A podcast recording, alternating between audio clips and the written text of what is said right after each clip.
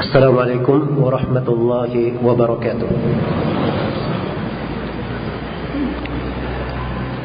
إن الحمد لله نحمده ونستعينه ونستغفره ونعوذ بالله من شرور أنفسنا وسيئات أعمالنا.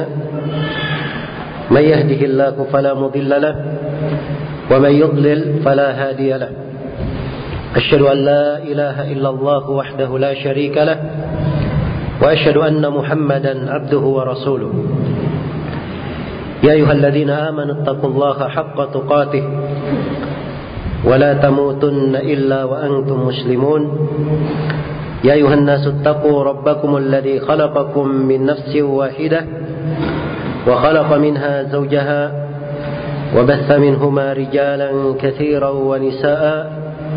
واتقوا الله الذي تساءلون به والأرحام إن الله كان عليكم رقيبا.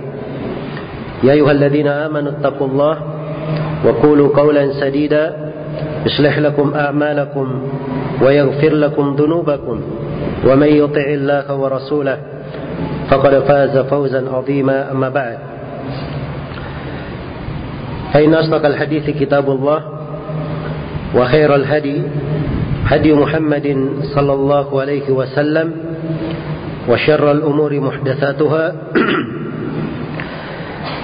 فإن كل محدثة بدعة وكل بدعة ضلالة وكل ضلالة في النار. معاشر الإخوة والأخوات حاضرين dan حاضرات رحمني ورحمكم الله. الحمد لله kita bersyukur kepada Allah Subhanahu wa taala yang darinya lah segala kebaikan. Dan darinya lah berbagai anugerah dan nikmat yang kita rasakan dan kita dapatkan pada saat ini. Nikmat dan anugerah yang tentunya tidak akan mungkin mampu untuk kita jumlah dan semoga Allah Subhanahu wa taala menganugerahkan kepada kita semua kesyukuran terhadap segala nikmat dan keberkahan di belakang setiap pemberian dan kemudahan di dalam menjalankan segala amanah di dalam kehidupan ini. Keberadaan kita di majelis ini bersama-sama di dalam mengkaji dan di dalam mempelajari dari ilmu agama itu adalah salah satu nikmat dan anugerah Allah Subhanahu wa taala. Merupakan salah satu hal yang merekatkan hati-hati manusia. Karena kebersamaan kaum muslimin dalam kegiatan apa saja dalam sebuah ketaatan yang disyariatkan itu memiliki sebuah maksud pensyariatan yang sangat agung guna menyatukan hati-hati kaum mukminin mendekatkan hubungan antara mereka dan merekatkan keadaan sesama mereka. Karena itu di majelis ilmu yang seperti ini misalnya Rasulullah sallallahu alaihi wasallam bersabda sebagaimana di dalam hadis yang diriwayatkan oleh Imam Muslim dari Abu Hurairah radhiyallahu anhu "Ma min qaumin jalasu fi baitin min buyutillah yatluna kitab Allah wa yatadarasunahu fima bainahum illa nazalat alaihimus sakinah wa ghashiyatuhumur rahmah وحفتهم الملائكة وذكرهم الله في من عنده tidaklah suatu kaum mereka duduk di rumah dari rumah-rumah Allah maksudnya masjid dari masjid-masjid Allah mereka membaca kitab Allah saling mempelajarinya antara sesama mereka kecuali akan turun kepada mereka ketenangan perhatikan bagaimana ketenangan antara sesama mereka turun. Iya. Dan ini di antara makna yang bisa mendekatkan hubungan, merekatkan kebaikan di tengah mereka. Akan turun kepada mereka ketenangan. Mereka akan diliputi oleh rahmat, dinaungi oleh para malaikat, dinaungi oleh para malaikat. Naungan para malaikat untuk mereka semuanya. Bukan dikatakan satu dinaungi yang lainnya tidak dinaungi. Tapi semua yang berada di majelis tersebut dinaungi oleh para malaikat. Apa pun niatnya dia datang ke majelis itu. Apa pun niat dia datang ke majelis tersebut. Apakah niatnya ketaatan atau bukan? Tetap datang, tetap mendapatkan naungan dari para malaikat. Karena itu di hadis yang lain riwayat Bukhari dan Muslim ada Rasulullah menyebutkan keutamaan orang di majelis ilmu. Maka seorang sahabat berkata, "Ya Rasulullah, di majelis itu ada si fulan. Dia hadir bukan untuk majelis ilmu, tapi dia punya kawan di majelis itu. Dia ikut duduk dengan kawannya." Maka Nabi sallallahu alaihi wasallam bersabda, "Ulaika qaumun la yashqa bihim jalisuhum." Mereka itu adalah satu kaum yang kawan-kawan duduknya tidak pernah merugi. Teman duduknya tidak pernah merugi. Jadi dia tidak hadir pun tetap dapat kebaikan. Iya, dinaungi oleh para malaikat. Dinaungi oleh para malaikat. Dan ini dari keindahan kebersamaan. Keindahan duduk di dalam ketaatan. Karena itulah amalan-amalan di dalam syariat ini, tatkala diperintah untuk bersama, disyariatkan dilakukan secara bersama, maka itu kedudukannya lebih besar daripada yang lainnya. Kedudukannya lebih besar daripada yang lainnya. Sebagaimana sebuah amalan di dalam syariat kita, semakin amalan itu mencakup banyak orang, manfaatnya meliputi banyak manusia, maka amalan itu semakin besar pahala dan kadarnya di sisi Allah Subhanahu wa taala. Iya. Karena itu sedekah jariyah pahalanya terus mengalir. Kenapa? Sebab dia sedekah manfaatnya dialirkan untuk manusia. Ilmu yang bermanfaat. Kenapa dia pahalanya sangat besar? Karena ini bermanfaat kepada manusia. Bahkan itu adalah sebab kehidupan yang paling besar. Sebab kehidupan yang paling besar. Karena itulah kalau kita membaca dari dalil-dalil agama ini, ayat-ayat Al-Quran maupun hadith-hadith Rasulullah Sallallahu Alaihi Wasallam, kita akan menemukan bahwa hal yang terjadi di dalam kebersamaan itu lebih banyak kebaikannya, keberkahannya daripada perkara yang terjadi di dalam perpecahan. Iya. Nah itu kata Ibnu Mas'ud radhiyallahu taala anhu, "Alaikum bil jamaah." Hendaknya kalian komitmen dengan al-jamaah. Imam bersama pemimpinnya. Fa ma takrahuna fil jamaah khairul lakum mimma tuhibbuna fil furqah. Sebab apa yang kalian benci pada saat bersama dipimpin oleh seorang pimpinan negara kalian tetap bersatu, ada hal yang kalian benci itu lebih baik daripada hal yang kalian sukai di dalam perpecahan. Lebih baik daripada hal yang kalian sukai di dalam perpecahan. Dan itu terbukti di dalam sejarah. Terbukti di dalam sejarah. Karena sejarah mencatat. Sejarah telah mencatat. Pada segala hal yang dijaga kebersamaan di dalamnya. Walaupun terjadi kezaliman, penindasan. Akhirnya tetap akan baik. Ujungnya tetap akan berbuah hal yang disenangi. Iya. Karena itu tatkala di akhir generasi para sahabat Rasulullah sallallahu alaihi wasallam muncul kezaliman dari sebagian penguasa yang diadukan dari Hajjat bin Yusuf, para sahabat yang masih hidup waktu itu termasuk Anas bin Malik radhiyallahu taala anhu, mereka mewasiatkan manusia untuk bersabar. Karena itu adalah wasiat Nabi sallallahu alaihi wasallam. Anas bin Malik berkata bersabarlah kalian hatta talqauni alal haud sampai kalian menjumpai saya di telaga. Demikian saya dengar dari Rasul kalian sallallahu alaihi wasallam. Dan di hadis yang lain Rasulullah bersabda satalqauna ba'di athara isbiru hatta talqauni alal haud kalian akan jumpai nanti setelahku penguasa-penguasa yang lebih mementingkan diri mereka sendiri maka bersabarlah kalian sampai kalian menjumpaiku di telaga sampai kalian menjumpaiku di telaga perhatikannya indah dari kesabaran itu iya Ujungnya selalu kebaikan. Bersabar sampai kalian menjumpaiku di telaga. Apa maknanya? Sampai menjumpaiku di telaga. Pertama, orang yang bersabar ini dijamin akan berjumpa dengan Nabi di mana? Di telaga. Tahukah telaga mana ini? Ini telaga di hari kiamat. Telaga ketika manusia dikumpulkan di padang mahsyar.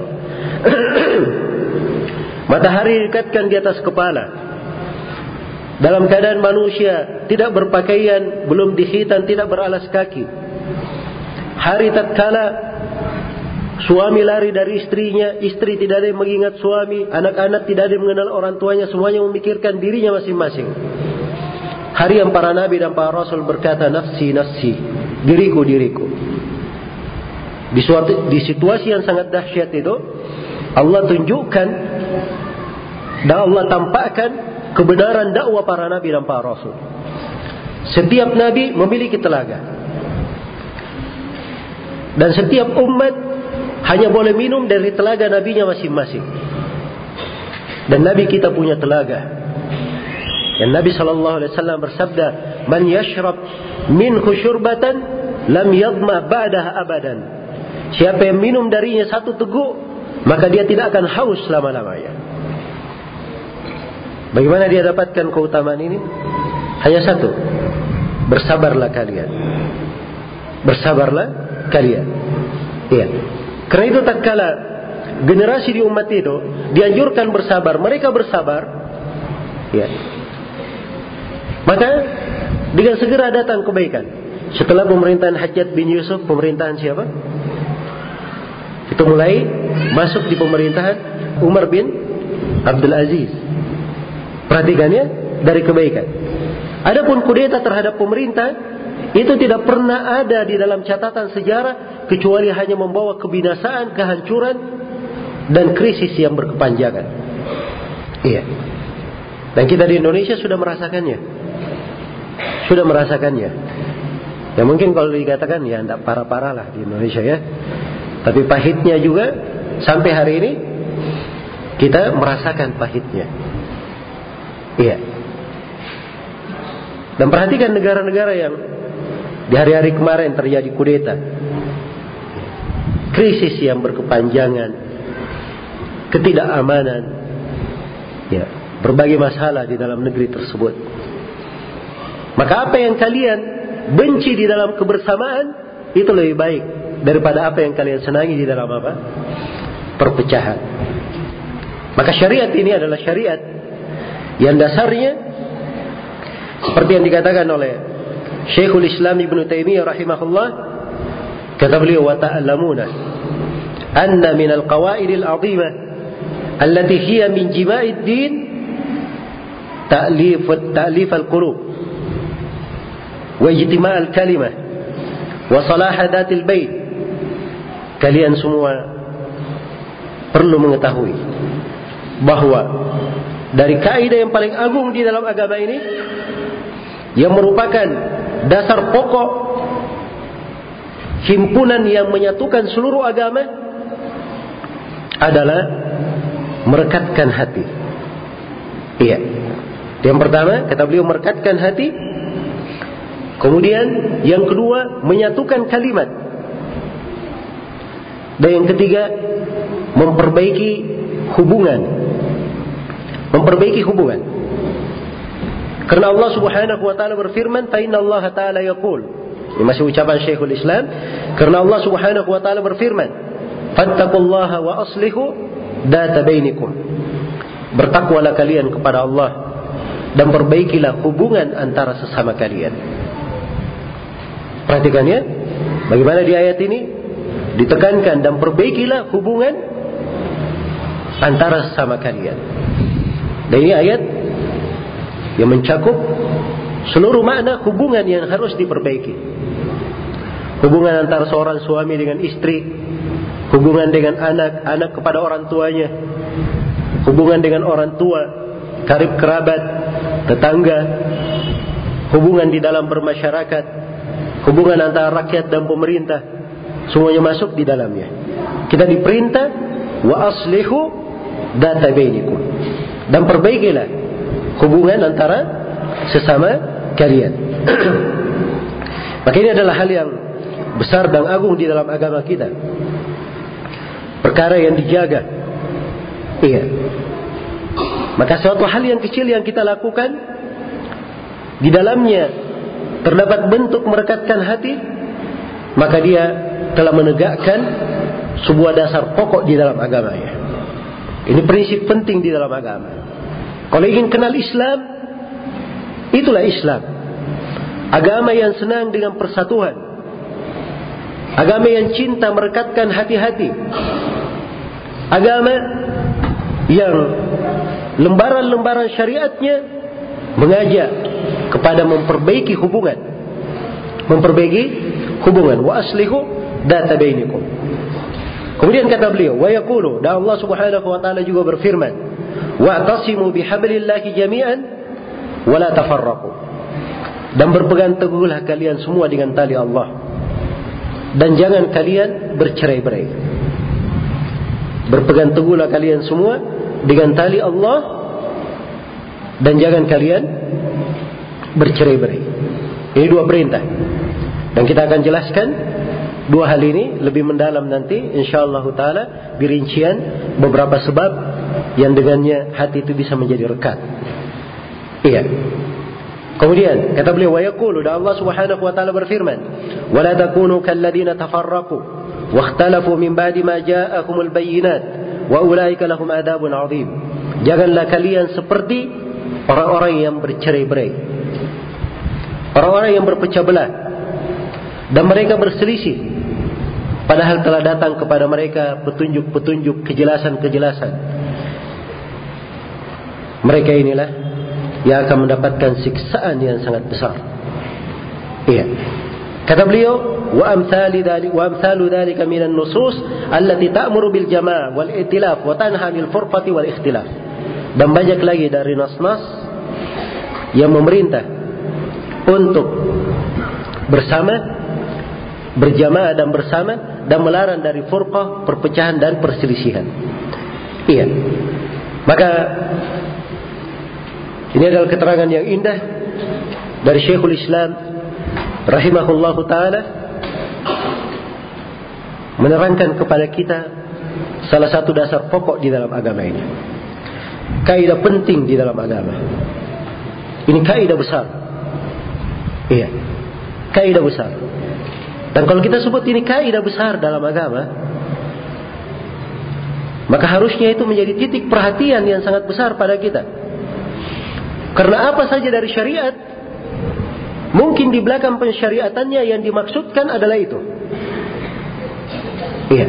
Jadi ketika disebut dari kaidah pokok dalam agama, merekatkan hati, menjaga kebersamaan, menjaga umat di atas al-jamaah, dikatakan itu adalah kaidah besar, maka mungkin dari pensyariatan-pensyariatan di dalam agama tujuannya adalah itu. Tujuannya adalah hal tersebut. Iya. Kenapa diperintah sholat berjamaah? Contoh ya. Kenapa diperintah sholat berjamaah? Salah satunya adalah apa? Dari kaidah pokok untuk menjaga kebersamaan merekatkan hati. Iya. Dan sholat berjamaah ini, sholat adalah suatu rukun dari rukun Islam. Iya. Rukun dari rukun Islam. Demikian pula, kenapa disyariatkan mengeluarkan zakat? Iya. Zakat itu diserahkan ke mana? Diambil dari orang kaya, diserahkan kepada orang yang fakirnya, orang yang memerlukan di tengah umat. Ini menjaga kebersamaan, lagi-lagi merekatkan hati. Iya. Kenapa disyariatkan berpuasa? Banyak maksud pensyariatannya. Salah satunya di belakang puasa itu terdapat banyak bentuk kebersamaan. Dari mulai melihat hilal, rukiat hilal itu yang menentukan masuk dan keluarnya Ramadan itu dipegang oleh pemerintah, bukan orang per orang. Supaya menjadi kebersamaan. Karena itu Rasulullah sallallahu alaihi wasallam bersabda, "As-saumu yauma tasumun, wal fitru yauma tuftirun, wal adha yauma tadhahun." Puasa itu adalah hari kalian semua berpuasa. Berbuka itu hari kalian semua berbuka. Dan Idul Adha adalah hari kalian semua berkurban. Karena itu kalau ada yang di penentuan dan keluarnya Ramadan, ya senang bersendirian, pakai ijtihad sendiri, maka ini orang yang tidak mengerti dari kandungan dan dasar pokok dari agama ini. Apa yang dimaksudkan? Iya. Karena itu tidak ada silam pendapat di kalangan ulama bahwa yang menentukan masuk dan keluarnya Ramadan maupun penentuan masuknya bulan itu di tangan pemerintah. Silakan baca buku apa saja. Dari buku fikih, buku akidah akan didapatkan. Tidak ada silam pendapat di kalangan ulama di dalam hal tersebut. Iya. Ya kalau ada yang berkata bahwa penentuan masuk dan keluarnya Ramadan itu bukan urusan pemerintah, ini orang yang jahil, tidak mengerti agama. Senang melihat manusia terpecah. Iya. Dan tidak mengerti apa yang dimaksud di dalam agama ini. Di musim haji. Ya ini puasa banyak ya kalau saya rinci mana kebersamaan di situ. Di musim haji. Terlihat ya Haji itu tidak ada yang dikatakan orang naik haji sendiri-sendiri. Ya. Haji itu selalu di dalam kebersamaan. Hari ini semuanya ke Mina, semuanya ke Mina. Hari ini semuanya di Arafah, semuanya di Arafah. Jangan di hari Arafah dan di Arafah dan di Mina, tidak. Dijaga di atas kebersamaan. Iya. Maka agama kita adalah agama yang sangat menjaga kebersamaan ini. Dan ini adalah pokok di dalam syariat pokok di dalam syariat. Dan kalau fikih ini mendasar pada diri, iya, maka akan indah sekali kehidupan itu. Khususnya di masa fitnah. Khususnya di masa terjadi perselisihan. Sebab menjaga kebersamaan itu adalah lebih baik. Iya. Itu adalah lebih baik. Sebagian sahabat ada yang dia memilih bersabar. Melihat manusia di atas kebersamaan daripada dia mengambil haknya, membela dirinya yang bisa melahirkan perpecahan. Ya. Dan ini ada ya pada sirah sebagian sahabat. Di kisah yang lain, Ibnu Mas'ud radhiyallahu taala anhu berbeda dengan Utsman bin Affan radhiyallahu anhu di Mina. Ibnu Mas'ud Beliau pahami dari Nabi bahwa di Mina manusia itu mengkosar salat tidak menjam, tidak menjamak. Tapi dikosar tidak diitmam, tidak dilakukan sempurna. Namun Utsman bin Affan radhiyallahu taala anhu, beliau berpendapat salat itu disempurnakan. Salat itu disempurnakan. Begitu hadir waktu salat, yang menjadi imam ya Utsman bin Affan sebab beliau adalah khalifah. Dan Ibnu Mas'ud ikut sholat di belakangnya lengkap empat rakaat. Ketika ditanya, loh kan tadi berselisih, kenapa kamu ikut? Kata Ibnu Mas'ud radhiyallahu taala anhu, al khilafu syar. Perbedaan itu adalah kejelekan. Dalam hal yang seperti itu dihitung sebagai apa? Kejelekan, subhanallah. Ini dari fikih para sahabat. Radhiyallahu anhu. Karena itu Syekhul Islam Ibn Taimiyah rahimahullahu taala di dalam sebagian pembahasan beliau, beliau katakan kalau seseorang itu berada di tengah jemaah masjid yang jemaah masjid ini berpandangan kalau sholat Bismillahirrahmanirrahimnya dijaharkan, maka kalau dia imam di situ hendaknya dia jaharkan Bismillahirrahmanirrahimnya. Jangan dia berkata, loh kan sunnahnya tidak dijaharkan. Ya betul itu sunnah. Sunnah pada sebagian hal. Kata beliau, menjaga kebersamaan maslahatnya lebih besar daripada dia menghidupkan sebagian sunnah. Perhatikannya fikih mendalam. Ini yang dinamakan agama. Seorang mengerti dari letak-letak syariat itu apa maksud di belakang pensyariatannya.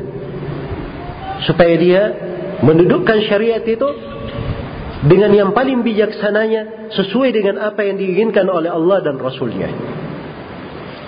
Iya. Dan itulah sebenarnya yang disebut fikih. Kalau orang pandai membedakan ini baik, ini salah, ini halal, ini haram. Ya, itu bagus ya.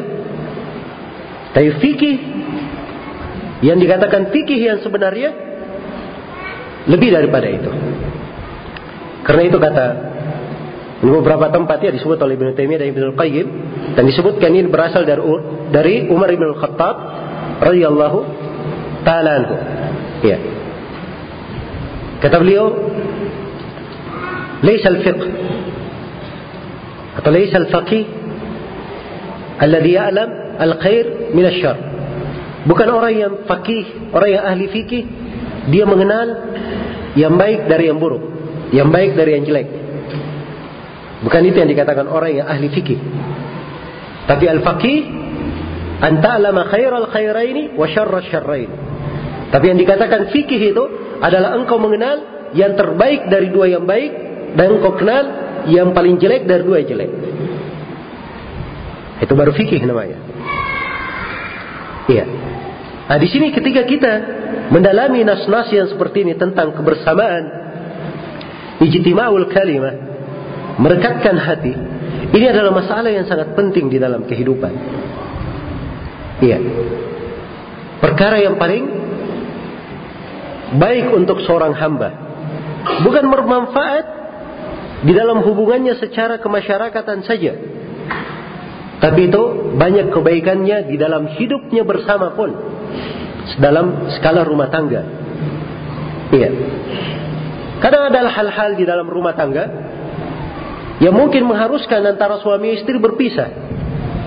Kadang. Dan mungkin di dalam hal tersebut ada sebab-sebab secara syariat mengizinkan dan membolehkan. Tetapi dia lihat di belakang perpisahan terlahir berbagai kerusakan. Kebersamaan itu lebih banyak faidah dan manfaatnya. Maka dia jaga kebersamaan, ya. Dia tetap menahan pahitnya sebagian hal yang tidak jelek Sebagian hal yang jelek dia tahan pahitnya untuk meraih hal yang lebih besar manfaatnya. Dia jaga yang lebih besar. Nah, ini orang yang punya fikih, punya pengaruh, banyak pengaruhnya di dalam kehidupannya. Baik, maka di sini saya akan bacakan dari beberapa hadis Rasulullah Sallallahu Alaihi Wasallam terkait dengan masalah apa namanya menjaga kebersamaan ini. Fikih yang dengannya seorang itu mengetahui apa sebab-sebab yang bisa merekatkan hati. Perkara-perkara yang dengannya bisa mentaklif al-qulub, menyatukan hati. Karena kebersamaan hati itu adalah nikmat yang luar biasa. Nikmat yang luar biasa. Iya. Allah Subhanahu wa taala mengingatkan nikmat ini. Besarnya dan agungnya nikmat ini di beberapa tempat dalam Al-Qur'an. Di antaranya Allah Subhanahu wa taala berfirman, "Wa'tasimu bihablillahi jami'an wa la tafarraqu. Wadhkuru ni'matallahi 'alaikum id kuntum a'da'an fa'alafa baina qulubikum." فأصبحتم بنعمته إخوانا وكنتم على شفا حفرة من النار فأنقذكم منها Berpegang teguhlah kalian semua dengan tali Allah. Dan jangan kalian bercerai-berai. Jangan kalian bercerai-berai. Dan ingatlah nikmat Allah. Ketika kalian dulunya itu adalah bermusuhan. Subhanallah kalau kita lihat. Ya. Sejarah hidupnya orang Arab dahulu sebelum Nabi diutus itu kerjanya perang terus. Ya. Jagoan perang. Sehingga ada sebagian sahabat yang ketika dia masuk Islam ya itu memang sudah terlatih berperang seperti misalnya sahabat Al-Bara bin Malik ya ini salah seorang sahabat yang mengukir sejarah di dalam beberapa peperangan umat Islam Iya. Yang pernah menembus pasukan musuh dari depan ke belakang, terus dari belakang balik lagi ke depan. Sendiri dia tembus pasukan musuh. Bara bin Malik. Jagoan perang disebutkan di ajan duel antara pasukan. Jadi mereka ada kebiasaan. Kalau pasukan sudah berkumpul begitu, bertemu mau berperang, sebelum mulai perangnya ada wakilnya masing-masing duel dulu. Ya. Ini Al-Bara bin Malik dari 100 kali ikut duel tidak pernah kalah. Jadi itu kebiasaan ada di tengah mereka. Ya. Karena dahulunya memang senang ribut. Itu kan perang. Yang dikatakan direkatkan hati itu jauh dari mereka. Tapi subhanallah Allah ingatkan. Wadkuru ni'mat Allah alaikum. Ingatlah nikmat Allah terhadap kalian. Id adan. Kalian dulunya saling bermusuhan. Fa'allafa baina qulubikum. Maka Allah rekatkan hati-hati kalian. Allah satukan hati-hati kalian.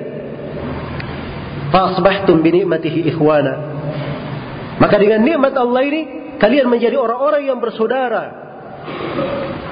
Terbentuk persaudaraan. Wa kuntum ala syafa hufratin minan nari fa'anqadakum minha. Dulunya kalian itu sudah berada di jurang api neraka. Iya. Sedikit lagi masuk sudah kalian dalam neraka. Maka Islam datangkan kepada kalian. Allah selamatkan kalian dari api neraka. Betapa besarnya nikmat ini. Dan Allah Subhanahu wa taala berfirman, "Wa allafa baina qulubihim." Dialah Allah yang mentalif, yang menyatukan hati-hati mereka Lau anfaqta ma fil ardi jami'an ma allafta baina qulubihim. Engkau Nabi Muhammad kalau engkau menginfakkan seluruh harta yang ada di, di dunia ini untuk menyatukan mendamaikan hati-hati mereka engkau tidak akan mampu mendamaikannya. Itu nikmat datangnya dari Allah. Karena itu siapa yang ingin menjaga kebersamaan? Ya. Solusinya dan jalannya dengan menjalankan perintah Allah Subhanahu wa taala. Ketentuannya adalah di dalam syariat kita. Di dalam syariat kita. Karena itu negara apa pun, masyarakat mana pun, keluarga apa pun yang ingin kebersamaan, merekatkan hati, lalu dia tidak menempuh jalan syariat, tidak memperhatikan sebab-sebab yang disyariatkan, maka jangan berharap untuk hal tersebut. Iya. Di dalam keluarga, apalagi dalam sebuah negara. Iya. Masyarakatnya bagus dari sisi tunjangan perekonomian. Ya, kita lihat ya di sebagian negeri-negeri kafir itu, ya peraturannya sudah rapi, banyak memberikan kemudahan. Ya, bahkan di sebagian negara ada yang kalau masyarakatnya tidak punya pekerjaan, tidak punya pekerjaan malah digaji. Iya. Diberi gaji. Karena dia tidak punya pekerjaan. Tapi apakah satu hati-hati mereka? terlihat permusuhan yang sangat besar. Ya. Banyak terjadi dari keributan. Karena kesatuan hati itu dasar pokoknya adalah pada hal yang disyariatkan. Maka kita harus melihat dari mana syariat itu, apa tuntunan syariat, Apa sebab-sebab yang dijelaskan di dalam syariat yang bisa menyatukan hati? Diingatkan kepada nabinya, engkau ya Nabi Muhammad kalau menginfakkan seluruh bumi ini untuk menyatukan hati-hati mereka, engkau tidak akan mampu menyatukannya. Tidak akan mampu menyatukannya. Karena itu selalu dikatakan oleh para ulama kita, iya, bahwa kekuatan di dalam menyatukan, di dalam memperbaiki dari sisi ilmu itu selalu lebih kuat daripada kekuatan menyatukan dari sisi fisik, menyatukan dengan pedang. Betul kadang disatukan dengan pedang dengan kekuatan bersatu. Bersatu badannya. Tapi hatinya tidak bersatu belum tentu persatuan badan ini akan terus seperti itu. Iya. Orang-orang Yahudi bersama kaum munafikin dikatakan tahsabuhum jami'an wa qulubuhum syatta. Engkau menyangka mereka bersama. Tapi hati-hati mereka itu berpecah belah. Orang-orang Yahudi itu tinggal dalam satu benteng. Waktu di kota Medina ya, tinggal dalam satu benteng. Oh, seakan-akan kuat sekali mereka. Tapi Allah kabarkan, qulubuhum syatta. Hati-hati mereka itu apa? berpecah. Dan itu adalah sebab kelemahan. Sebab kelemahan. Karena itu tidak ada yang lebih penakut daripada orang Yahudi. Iya. Dan kalau terjadi peperangan apa pun, paling cepat kalah. Karena mereka adalah orang yang paling takut mati. Paling takut mati. Pengennya hidup seribu tahun. Demikian. Jadi Hal-hal yang seperti ini, ini membuat kelemahan. Mewariskan kehinaan. Maka umat ini telah dididik, telah diberikan dari tuntunan-tuntunan yang membuat hati mereka kuat. Hati mereka kuat. Gampang untuk bersama. Maka ini dasar pokok yang harus dijaga. Kalau seorang belajar agama, itu dia akan lebih cinta untuk bersama. Iya.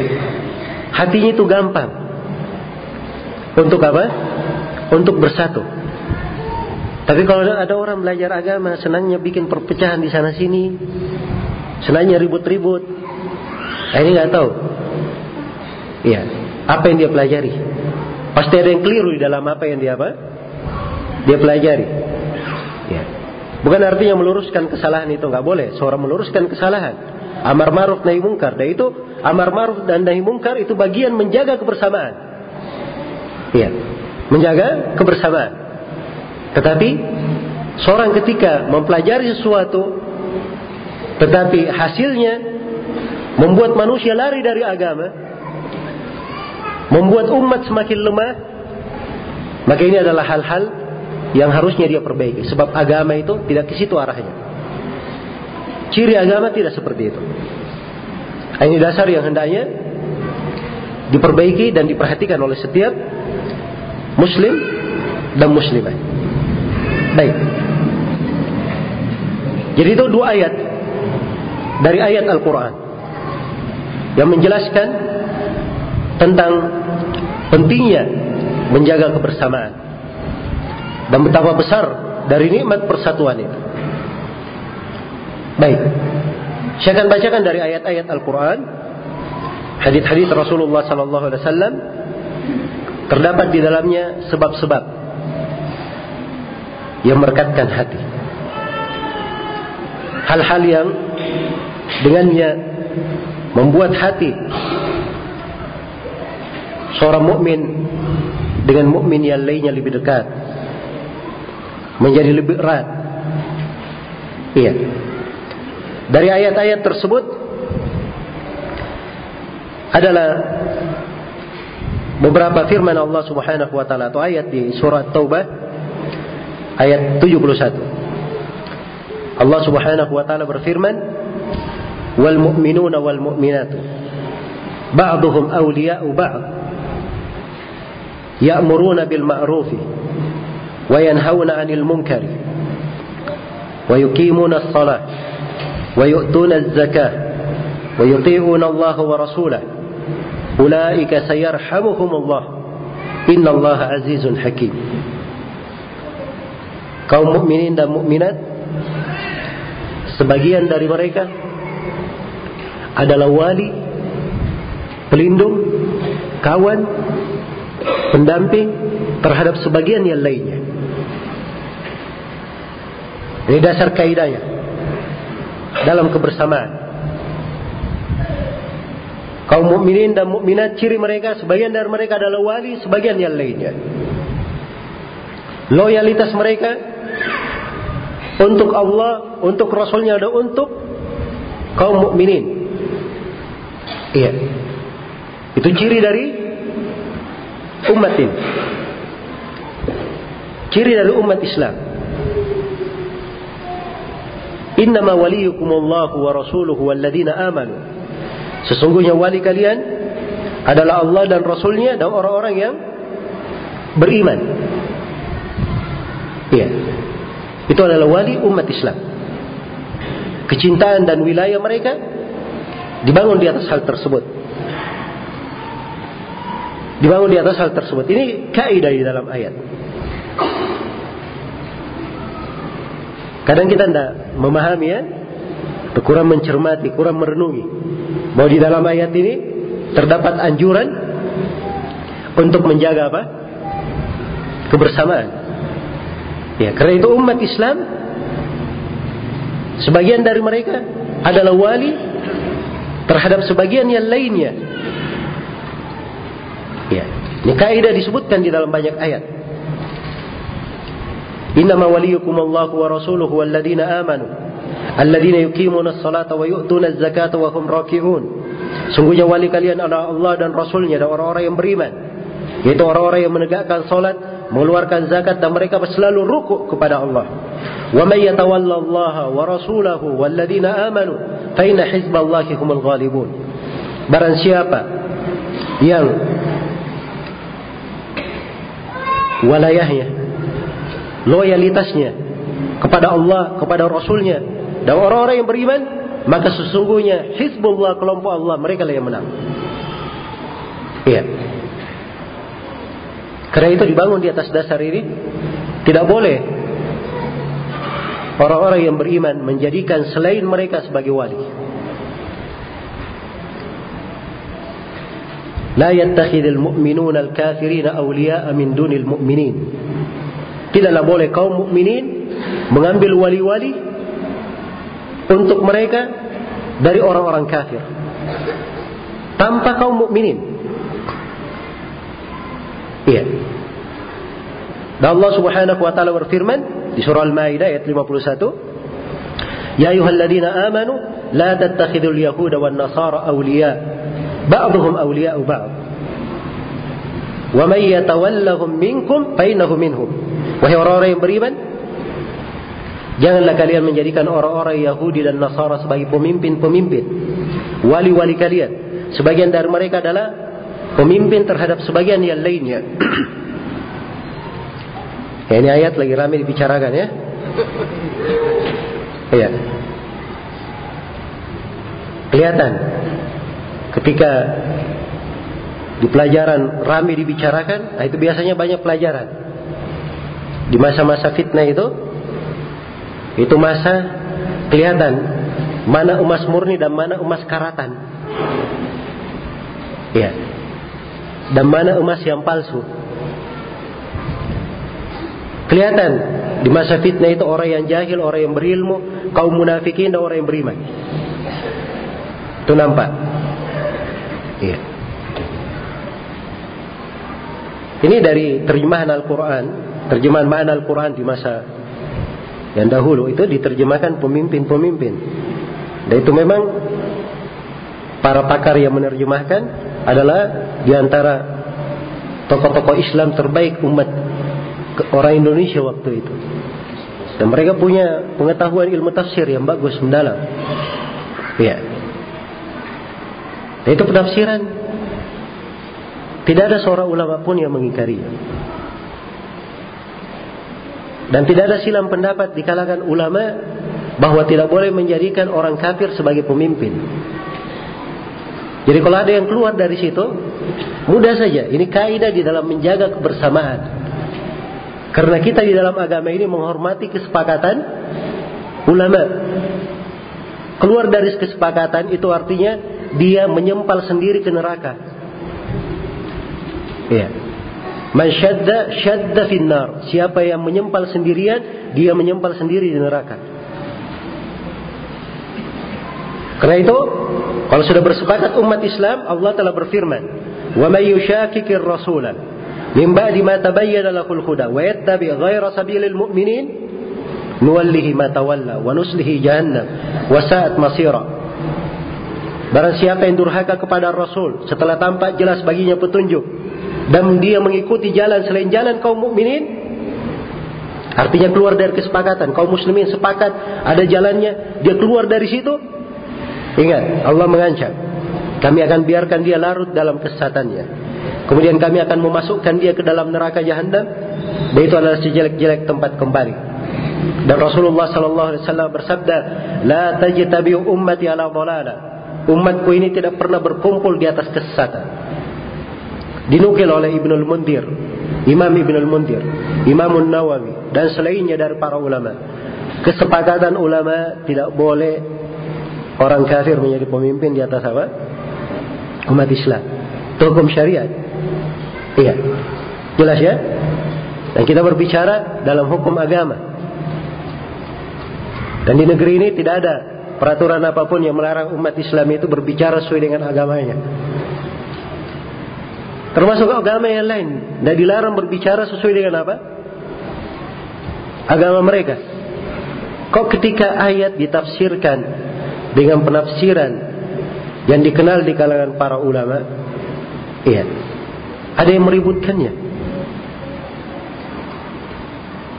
Maka di sini harus dipahami bahwa salah satu dari dasar syariat ini di dalam menjaga kebersamaan, iya,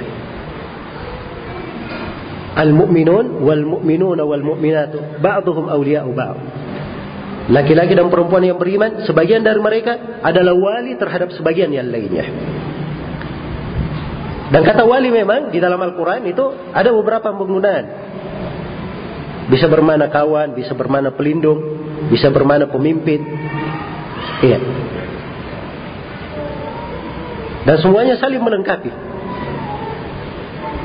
Iya.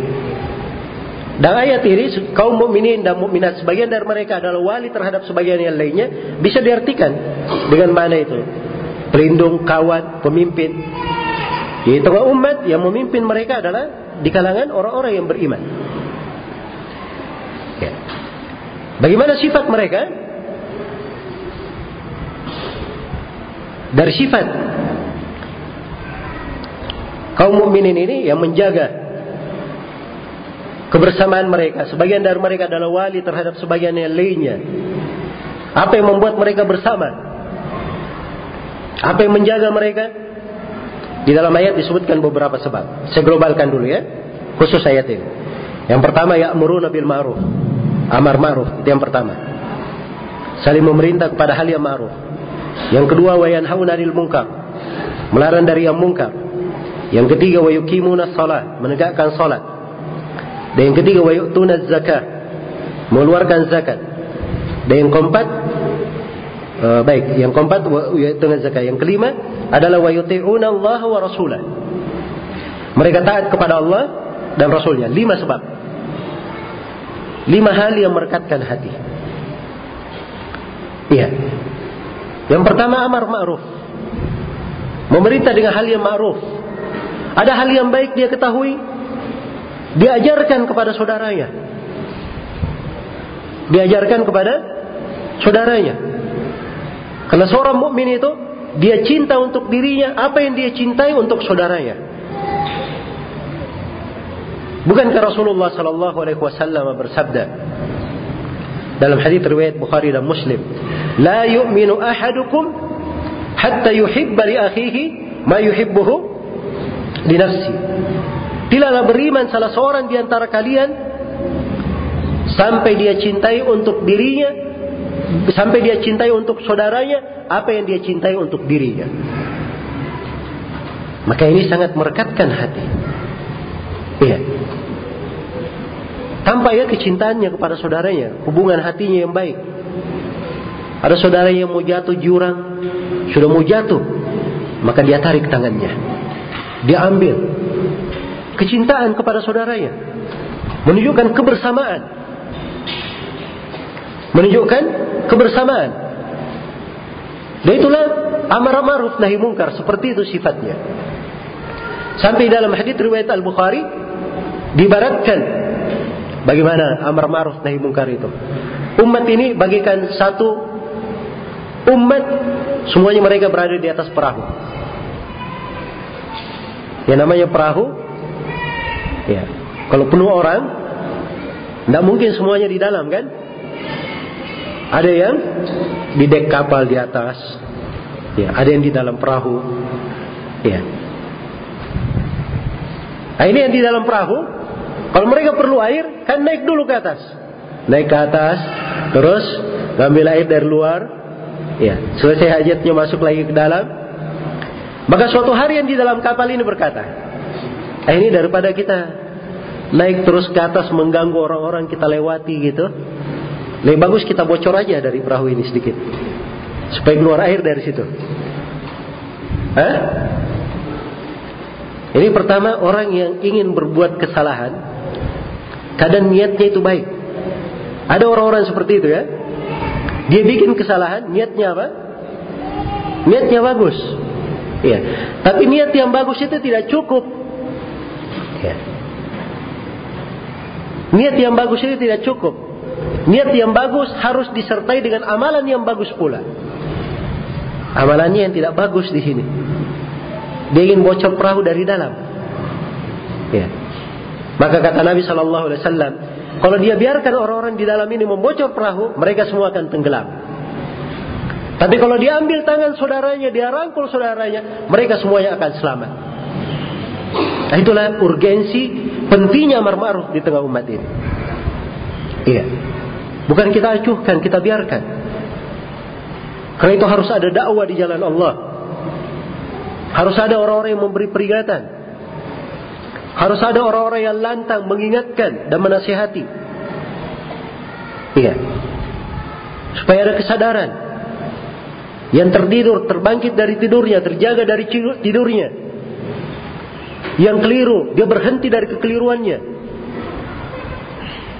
Sebab kalau kekeliruan dibiarkan, ini adalah sebab yang telah membinasakan umat-umat yang telah lalu. Iya. Allah Subhanahu wa taala berfirman, "Lu'ina alladziina kafaru min bani Israil ala lisani Dawud wa Isa bin Maryam. Dzalika bima 'asaw wa kanu ya'tadun, kanu la yatanahawna 'an munkarin fa'alu labi'sa ma kanu yaf'alun." Telah dilaknat Bani Israel Orang-orang kafir dari Bani Israel telah dilaknat. Laknatnya melalui lisan Nabi Daud dan Nabi Isa. Karena mereka melampaui batas. Apa bentuk pelampuan batas mereka? Mereka tidak saling melarang dari kemungkaran yang mereka lakukan. Dan sungguh itu adalah perbuatan mereka yang sangat jelek. Iya. Dan Rasulullah sallallahu alaihi wasallam bersabda, dalam hadis yang diriwayatkan oleh Imam Ahmad, "Ma min qaumin yu'malu baina dhahranayhim bil ma'asi wa hum qadiruna ala an yughayyiruha thumma lam yughayyiruha illa yushaku an Allah bi iqabin min." Tidak ada satu kaum yang diperbuat di depan mereka kemaksiatan, mereka mampu untuk merubahnya lalu mereka tidak merubahnya kecuali dikhawatirkan Allah akan menurunkan siksaan yang mencakup mereka semua. Iya. Maka harus ada di umat ini yang menegakkan amar ma'ruf nahi munkar. Wal takum minkum ummatun yad'una ila al-khairi wa ya'muruna bil ma'rufi wa yanhauna 'anil munkar. Ini ayat datang setelah ayat wa atasimu bihablillahi jami'an. Perintah bersatu. Baru datang ayat ini. Hendaknya di antara kalian ada sekelompok umat yang mereka mengajak kepada kebaikan. Harus ada dai-dai yang mengajak kepada kebaikan. Iya. Orang yang menyuruh. Nyampaikan manfaat kepada manusia. Dan bukan dai-dainya saja. Harus ada orang-orang yang membantu jalan dakwah ini sampai ke manusia. Sebab kadang orang dia tidak bisa berbicara, tapi dia bisa membantu. Dia bisa menolong dengan pikirannya, dengan tenaganya, dengan hartanya, apa saja dia bisa lakukan. Maka dia masuk di dalam orang yang menyuruh kepada kebaikan tersebut. Wal takum minkum ummatun yad'una ilal khair. Hendaknya di antara kalian ada sekelompok umat mereka mengajak kepada kebaikan. Wa ya'muruna bil ma'ruf, memerintah kepada yang ma'ruf. Wa yanhauna 'anil munkar, melarang dari kemungkaran. Wa ulaika humul muflihun. Mereka inilah orang-orang yang beruntung.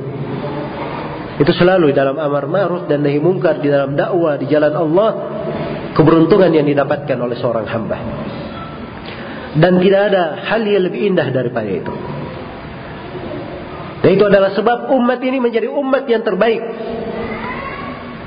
Beberapa ayat setelahnya Allah berfirman, "Kuntum khaira ummatin ukhrijat linnas, ta'muruna bil ma'rufi wa tanhauna 'anil munkari wa tu'minuna billah." Kalian adalah sebaik-baik umat yang dikeluarkan untuk manusia. Apa sifat umat yang terbaik ini? Kalian memerintah kepada yang ma'ruf, melarang daripada yang mungkar dan beriman kepada Allah. Ini beberapa ayat di surah apa ini? Hah? Di surah Al Imran. Tahu surah Al Imran ya? Surah Al Imran itu surah yang berkisah tentang keluarga Imran. Iya. Imran ini seorang yang salih. Dia punya istri. Soliha juga. Saking solihanya disebutkan di dalam surah itu kisahnya. Dia ingin menadarkan janin yang di perutnya nanti sebagai anak yang dia nanti berkhidmat terhadap agamanya. Kemudian lahirlah Maryam. Maryam keluarga Imran. Perempuan yang mengukir sejarah sangat indah. Dan menjadi panutan dari masa ke masa. Surah Ali Imran. Surah Ali Imran, surah dari awal hingga akhirnya, itu adalah menyiratkan tentang bagaimana seorang itu teguh di atas agama. Dan bagaimana jalan-jalan keteguhan. Salah satu bentuk keteguhan yang diterangkan di sini, umat ini adalah umat yang terbaik sifat-sifatnya itu. Iya. Ya di Al-Quran itu ketika dikaji dilihat di banyak sisi dalam memahami mana-mananya, kandungannya. Dan itu pelajaran-pelajaran yang sangat berharga. Iya. Dan di sini saya perlu ingatkan ya tentang pentingnya kita rajin mempelajari Al-Quran, mengkaji tafsirnya, ayat-ayatnya, Ya, kita biasakan diri di hal tersebut. Supaya jiwa kita itu menjadi jiwa orang yang terpengaruh dengan Al-Quran. Ada pengaruh Al-Quran mengalir pada dirinya, pada jiwanya. Iya. Sebab kalau pengaruh luar yang banyak, apalagi sekarang ini, ya orang-orang banyak belajar dari ilmu dunia. Perkembangan teknologi yang dia baca, dia lihat, dia ini adalah hal-hal yang kadang tidak ada hubungannya dengan syariat, bahkan banyak yang bertentangan dengan syariat. Jadi kalau ini yang mewarnainya tiap hari, menyiraminya, kapan siraman-siraman? Kapan sibghatullah mewarnainya? Iya. Makanya harusnya kita perhatikan ya lebih giat lagi di dalam mengkaji ayat-ayat Al-Quran. Baik. Jadi si kembali kepada amar ma'ruf nahi munkar. Salah satu sebab yang mengeratkan hati. Ya. Karena itulah seorang muslim apabila ada saudaranya yang jatuh di dalam kekeliruan, ya, ada hal yang kurang pada saudaranya dia ingatkan. Dia berikan faedah. Man istata minkum ayyam fa akhaku falyaf'al. Siapa di antara kalian yang bisa memberi manfaat kepada saudaranya hendaknya dia lakukan. Amar ma'ruf. Tapi amar ma'ruf ini bukan sembarangan ya. Jangan main semangat saja. Iya. Amar ma'ruf nahi mungkar. Kemudian keliling ke sana sini melakukan demonstrasi. Apa ceritanya? Demonstrasi amar ma'ruf nahi mungkar. Itu adalah kemungkaran yang dimakrufkan. Iya. Harusnya kemungkaran yang dibasmi tapi dilakukan oleh orang-orang dia sangka itu adalah ma'ruf apa? Nahi mungkar. Tidak ada sejarahnya di dalam agama ini. pembolehan melakukan demo-demo. Itu tidak ada kisahnya. Tidak ada satu sudut pun di dalam syariat pembolehannya. Dan itu hanya datang dari orang-orang kafir saja. Ya. Kalau ingin perubahan, perbaikan, jalannya ada di dalam agama. Bukan dengan jalan teriak-teriak di jalan. Menghalangi manusia lewat. Mengganggu lalu lintas. Ya. Bikin asap-asap di sana sini. Bukan begitu caranya. Subhanallah. Ini kadang sebagian manusia ditung, ditunggangi oleh syaitan dia tidak sadar. Ditunggangi oleh syaitan. Ada hadis indah ya ingin saya selalu sebutkan. Ya. Dan saya sangka hadis ini di tengah sebagian manusia dianggap sebagai suatu hadis yang aneh. Ya mungkin saja kalau dia apa namanya menyangka dia sangka hadis palsu kali. Ya. Padahal hadisnya dari Muad bin Anas radhiyallahu taala anhu diriwayatkan oleh Imam Ahmad, Abu Dawud dan selainnya hadisnya sahih. Rasulullah sallallahu alaihi wasallam bersabda, "Man dayyaqa manzilan aw qata'a tariqan aw ada mu'minan fala jihadalah." Siapa yang mempersempit rumah orang? Ya, rumah ya, tadinya luas. Dia persempit. Jadi terasnya hilang, ininya dia persempit namanya. Au qata'a tariqan atau dia memutus jalan. Au ada mukminan atau dia mengganggu seorang mukmin. Kata Nabi tidak ada jihad baginya. Salah satu fikih hadis ini kalau misalnya ada kaum muslimin berjihad dengan jihad yang syar'i, namanya jihad kan rombongan pasukan berjalan Akhirnya kalau rombongan pasukan ini berjalan, dia sempitkan rumah orang, atau dia potong jalan orang, atau dia ganggu mukmin di dalam perjalanannya, maka Nabi berkata tidak ada jihad baginya. Padahal ini alasannya syar'i. Bagaimana pula dengan orang yang keluar alasannya tidak syar'i? Ya, kadang niatnya baik, benar. Ya, niatnya kadang bagus, Hal yang baik kadang niatnya. Kalau kita ingin mengingkari Syiah, betul Syiah itu adalah kelompok yang sesat. Ya. Oh tidak boleh ada penguasa kafir. Betul itu adalah hal yang benar dalam agama. Ya. Tapi caranya dari mana kalian dapat? Dengan cara yang seperti itu. Ya. Tidak boleh mengobati kemungkaran dengan kemungkaran yang semisal dengannya. Dan kemungkaran apa saja yang dihin yang mengakibatkan kemungkaran yang lebih besar itu diharamkan menurut kesepakatan para ulama. Tidak ada silap pendapat. Iya. Perhatikan ya. Maka ini makna yang harus dipahami. Jadi amar ma'ruf nahi mungkar ada ukurannya, ketentuannya. Pertama, harus dibangun di atas dasar ilmu. Dia mengerti ini betul ma'ruf, dia perintah. Dia paham ini mungkar, dia larang. Ya. Jangan sampai itu ma'ruf kemudian dia ingkari. Ya, orang sudah benar sholatnya, dia datang kamu ini sholatnya tidak benar. Kan ini nahi mungkar bukan pada tempatnya. Jadi harus punya ilmu. Terus yang pertama dia harus punya hikmah. Yang kedua dia punya hikmah. Apa itu punya hikmah? Hikmah itu meletakkan segala sesuatu pada tempatnya. Kemudian yang ketiga, dia harus punya al-hilm, Ya. Hilm itu tidak tergesa-gesa. Dia berpikirnya panjang. Ya. Pandai mempertimbangkan akibat perbuatan. Itu ciri agama kita. Sebab agama ini kalau disyariatkan sesuatu, itu ada maksud di belakang pensyariatan. Bukan dilihat di depannya saja, ada maksud di belakangnya. Iya. Ada maksud di belakangnya. Jadi kapan maksud ini tidak dicapai, tidak tercapai, maka itu kadang tidak disyariatkan.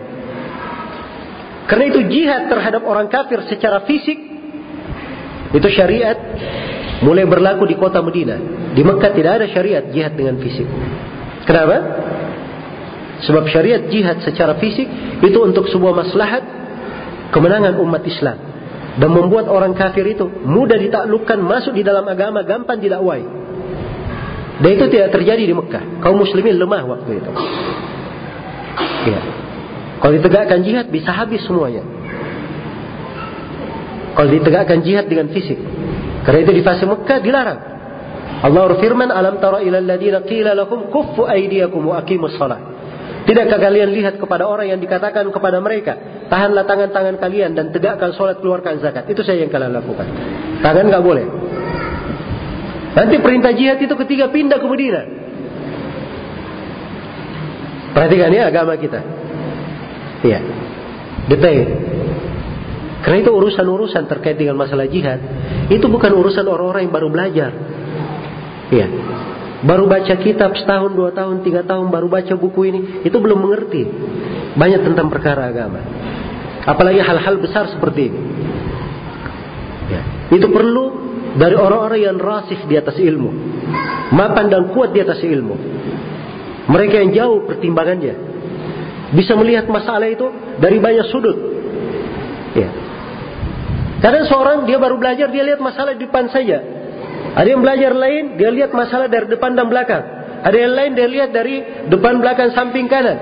Tapi seorang alim dia lihat kadang satu masalah dari seluruh sudut, kadang dari seratus sudut, kadang dari beberapa sudut. Yang banyak. Dan itu pertimbangan ilmu. Iya. Dan di situlah ilmu agama. Karena itu sekali lagi amar ma'ruf nahi mungkar ini ada ketentuannya. Dan ini selalu saya ingatkan ya. Ya. Karena jangan sampai ada orang-orang yang tidak mengerti amar ma'ruf nahi mungkar kemudian melakukan tindakan sweeping terhadap tempat-tempat perzinahan, perjudian. Ya. Main hakim sendiri. Ini keliru ya. Betul di dalam agama ini semua namanya umat Islam tidak ada yang suka perzinahan, perjudian, itu semuanya mungkar. Tapi merubah dengan tangan. Main hakim sendiri. Dari mana kalian belajar? Itu tidak ada di dalam syariatnya. Tidak di dalam syariat Allah dan Rasulnya. Para sahabat itu di Mekah ditindas, dibolimi. Tidak pernah ada tercatat dalam sejarah tiba-tiba si fulan ngambek dia sendiri pergi berperang dengan kaum musyrikin. Ya. Semuanya dengan izin Nabi. Ada yang mencuri, ada yang berbuat begini, berbuat begitu, datang kepada Nabi sebagai pemerintah. Sebab hal yang terjadi kemungkaran depan umum itu merubahnya bukan tangan kita, bukan wewenang kita. Itu wewenang siapa? Pemerintah.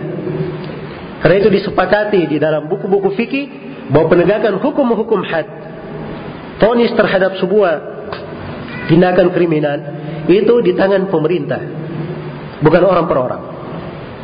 Jelas ya? Sebab kalau menjatuhkan hukum itu banyak prosesnya. Si fulan mencuri. Ya. Maka masuk ke pengadilan. Diproses. Siapa saksi bahwa dia mencuri? Datang saksinya lengkap apa yang dia curi. Dilihat yang dia curi. Benar apa tidak? Ada yang dia curi, ada yang dia curi barangnya sudah sampai ke kadar yang dia harus dipotong tangannya atau tidak. Ketika dia curi, di mana dicurinya? Di tempat terbuka kah? Di tempat yang tertutup kah? Ini semuanya ada pertimbangan untuk menjatuhkan hukum potong tangan. Nah seenaknya. Ya. Karena itu hakim sendiri berbahaya. Merusak di tengah manusia. Ya. Subhanallah ya. Kita sering baca di media. Orang-orang mati. Ya. Digebukin. Kenapa? Ditengarai curi HP. Baru ditengarai, coba. Dicurigai. Belum ada bukti. Saya tidak bisa membayangkan nih orang-orang yang ikut memukulinya. Hah? Ikut memukulinya hingga mati. Itu semua dihukum syariat. Semuanya dihukum syariat. Itu dianggap sebagai pembunuh darah yang diharamkan. Kalau hukum syariat berlaku, andai kata orang itu tadi dipukuli oleh 50 orang, 50 orang itu semua dijatuhkan hukum kisah sama. Iya. Dijatuhkan hukum kisah. Karena itu kata Umar bin Khattab, ketika ada seorang yang dibunuh di Son'a, dibunuh oleh beberapa orang. Maka sebagian Hakim Umar menulis surat kepada Umar. Ya. Apakah semua orang ini dibunuh atau bagaimana? Hakimnya agak ragu kenapa? Sebab satu orang mati, masa banyak orang yang kena? Apakah dia keadilan di situ? Tapi Umar berkata ucapan yang tegas, kedalaman ilmu. Kata Umar, andai kata seluruh penduduk Son'a ikut andil di dalam membunuhnya, saya akan bunuh mereka semua. Sebab yang diinginkan adalah keadilan dan itu pokok di dalam syariat kita. Pokok di dalam syariat kita. Nah, ini dasar ya. Bagaimana mereka memandang sudut-sudut agama di dalam menimbang menjatuhkan hukum. Karena itu hati-hati. Ya. Amar ma'ruf nahi mungkar ini adalah pintu keamanan. Apabila dijaga itu adalah sebab kebaikan. Kemudian disebutkan di dalam kelanjutan ayat wa yuqimuna. Mereka menegakkan salat. Ini dari sebab memerekatkan hati di dalam salat. Ya, kebersamaan kaum muslimin, masya Allah, berkumpul di masjid, dia lihat saudaranya, pada dia dia ketemu, assalamualaikum, ya, Semakin dia sebarkan salam, kata Nabi sallallahu alaihi wasallam, "Ala adullukum ala syai'in idza fa'altumuhu tahabbtum." Inkah kalian aku tunjukkan atas sesuatu, kalau kalian melakukannya kalian akan saling, saling mencintai. Afsyus salam bainakum, sebarkan salam antara sama kalian. Iya. Begitu dia masuk ke masjid, dia hadiri salat, semuanya mengikuti imam dalam keadaan bersama latihan untuk bersama. Iya. Di peraturan sholat, tidak boleh ada yang ruku sebelum imam ruku. Tidak boleh ada yang tidak sebelum imam tidak. Dilatih untuk bersama. Iya. Di dalam sholat, diperintah untuk meluruskan soft-soft. Rasulullah sallallahu alaihi wasallam bersabda la tusawwunna sufufakum aw la yukhalifanna Allahu baina qulubikum. Sungguh kalian luruskan soft-soft kalian kalau tidak, Allah akan membuat hati-hati kalian bercerai-berai. Perhatikan ya, masalah meluruskan soft saya itu dahsyat sekali. Sampai disebutkan oleh Nabi Shallallahu Alaihi Wasallam, kalian luruskan soft kalian. Kalau tidak, Allah akan buat hati-hati kalian itu berselisih. Ya. Maka sebab terjadinya perselisihan ini karena kurang di dalam meluruskan soft. Iya, ada yang maju ke depan, ada mundur ke belakang. Sana kalau didekati, dia minggir, ya, menjauh. Nah ini kan menunjukkan apa? Hati yang jauh. Iya. Perasaan yang senang menjauh. Seorang kalau ketemu dengan karib kerabat eh, kawannya misalnya kawan dekatnya jalan, eh, gimana kabar? Kadang dia rangkul sambil jalan kan? Nah, itu menunjukkan kedekatan. Demikian pula di dalam sholat diatur sedemikian rupa supaya dilatih hati itu dekat. Kita tidak terbiasa dibiasakan supaya didik, jiwa ini dididik untuk terbiasa bersama. Itu pendidikan memang di dalam sholat. Hal-hal yang kita suka, kita tidak suka, ketidaksukaan kita dikesampingkan. Dilatih untuk bersama.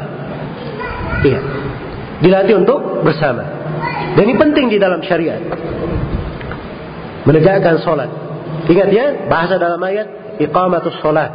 Menegakkan, bukan melaksanakan. Beda antara melaksanakan dan menegakkan. Kalau dia laksanakan, dia kerjakan saja. Tapi menegakkan itu artinya sholat itu dia lakukan pada waktunya. Kalau laki-laki dia kerjakan secara berjamaah. Pada saat dia sholat, dia perhatikan dari rukun-rukunnya, kewajiban-kewajibannya, dan sunnah-sunnahnya. Iya. Dia tegakkan dari sholat itu. Kemudian yang keempat. Dan mereka mengeluarkan zakat. Jadi sudah yang keempat ya, pertama amar ma'ruf, yang kedua nahi mungkar. Kemudian yang ketiga apa tadi? Menegakkan sholat dan yang keempat mengeluarkan zakat. Iya. Mengeluarkan zakat. Zakat kalau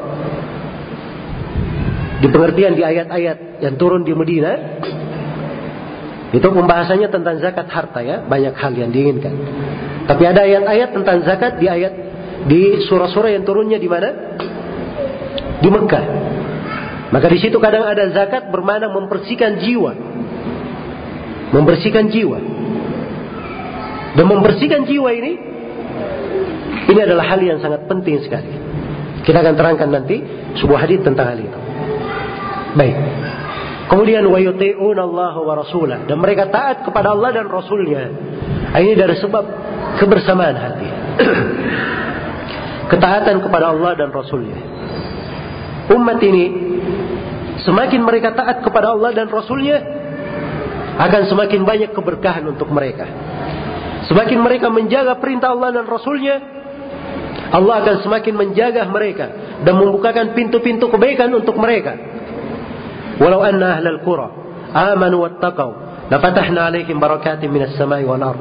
Andai kata penduduk negeri itu beriman dan bertakwa, kami akan bukakan untuk mereka pintu-pintu berkah dari langit dan bumi. Iya, itu jaminan. Dan ini semuanya dibangun di atas melaksanakan apa? Segala yang diperintah, meninggalkan segala yang dilarang. Karena itu Rasulullah mengisyaratkan dosa, bahayanya dosa, dan bagaimana pengaruh dosa sehingga menimbulkan perpecahan.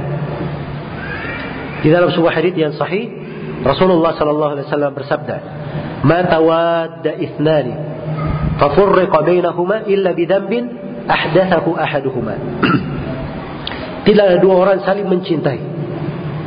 Kemudian dipisahkan antara keduanya, dipecah antara keduanya, kecuali itu terjadi karena dosa yang terjadi dari salah seorang dari keduanya. iya. Sebab kalau dia adalah orang yang berbuat kebaikan, maka hati itu biasanya lebih dekat. Karena Allah Subhanahu wa taala kalau cinta kepada hamba, Allah akan membuat hamba ini dicintai oleh makhluk.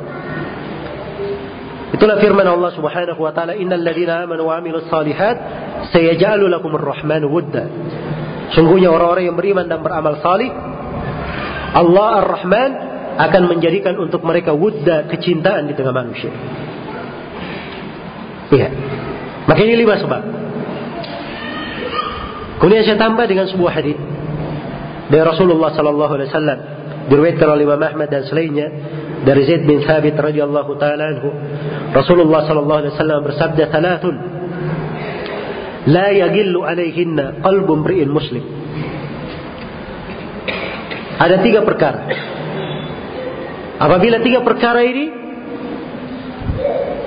ada pada seorang muslim, maka hatinya itu tidak akan membawa gil. Tidak ada pengkhianatan, tidak ada dendam, tidak ada hasad, tidak ada kecurangan. Ini hati yang selamat. Hati yang bisa rekat. Baik hubungan dengan manusia. Ada tiga perkara. Yang pertama, kata Nabi Shallallahu Alaihi Wasallam, ikhlasul amalu lillah mengikhlaskan amalan karena Allah. Ini pokok yang paling penting, keikhlasan. Terdapat di dalamnya tauhid. Beribadah kepada Allah Subhanahu wa taala dengan sebenar-benar ibadah. Iya. Karena peribadatan kepada Allah inilah yang menyebabkan kebersamaan. Kapan manusia selalu diajak untuk memurnikan ibadah hanya kepada Allah, memelihara tauhidnya, maka itu adalah ajakan kepada umat Islam supaya bersatu. Iya. Nah, di sini fikih yang harus didalami ya, harus dipahami. Banyak orang yang tidak mengerti bahwa umat ini ciri kebaikannya adalah mengajak mereka guna memurnikan ibadah dan meninggalkan segala kesyirikan. Sekarang banyak orang menganggap enteng masalah kesyirikan. Iya. Ada lagi bahasanya, wah, tidak usah terlalu sering menyebut syirkul kubur, syirikan di kuburan. Padahal kesyirikan-kesyirikan di istana-istana, di gedung-gedung sana banyak yang tidak kalian perhatikan katanya. Maksudnya kesyirikan di istana itu ya terkait dengan hal-hal mungkar yang mereka anggap dilakukan. Dia remehkan pembahasan-pembahasan akidahnya. Ya. Karena itu ciri kalau ingin menilai seorang dai itu lurus jalannya atau tidak, perhatikan sejauh mana dia perhatian terhadap mengajarkan akidah yang benar kepada manusia. Iya. Karena ciri daya ahli sunnah seperti itu. Di mana-mana dia mengajarkan tauhid. Diajarkan buku-buku tauhid kepada manusia.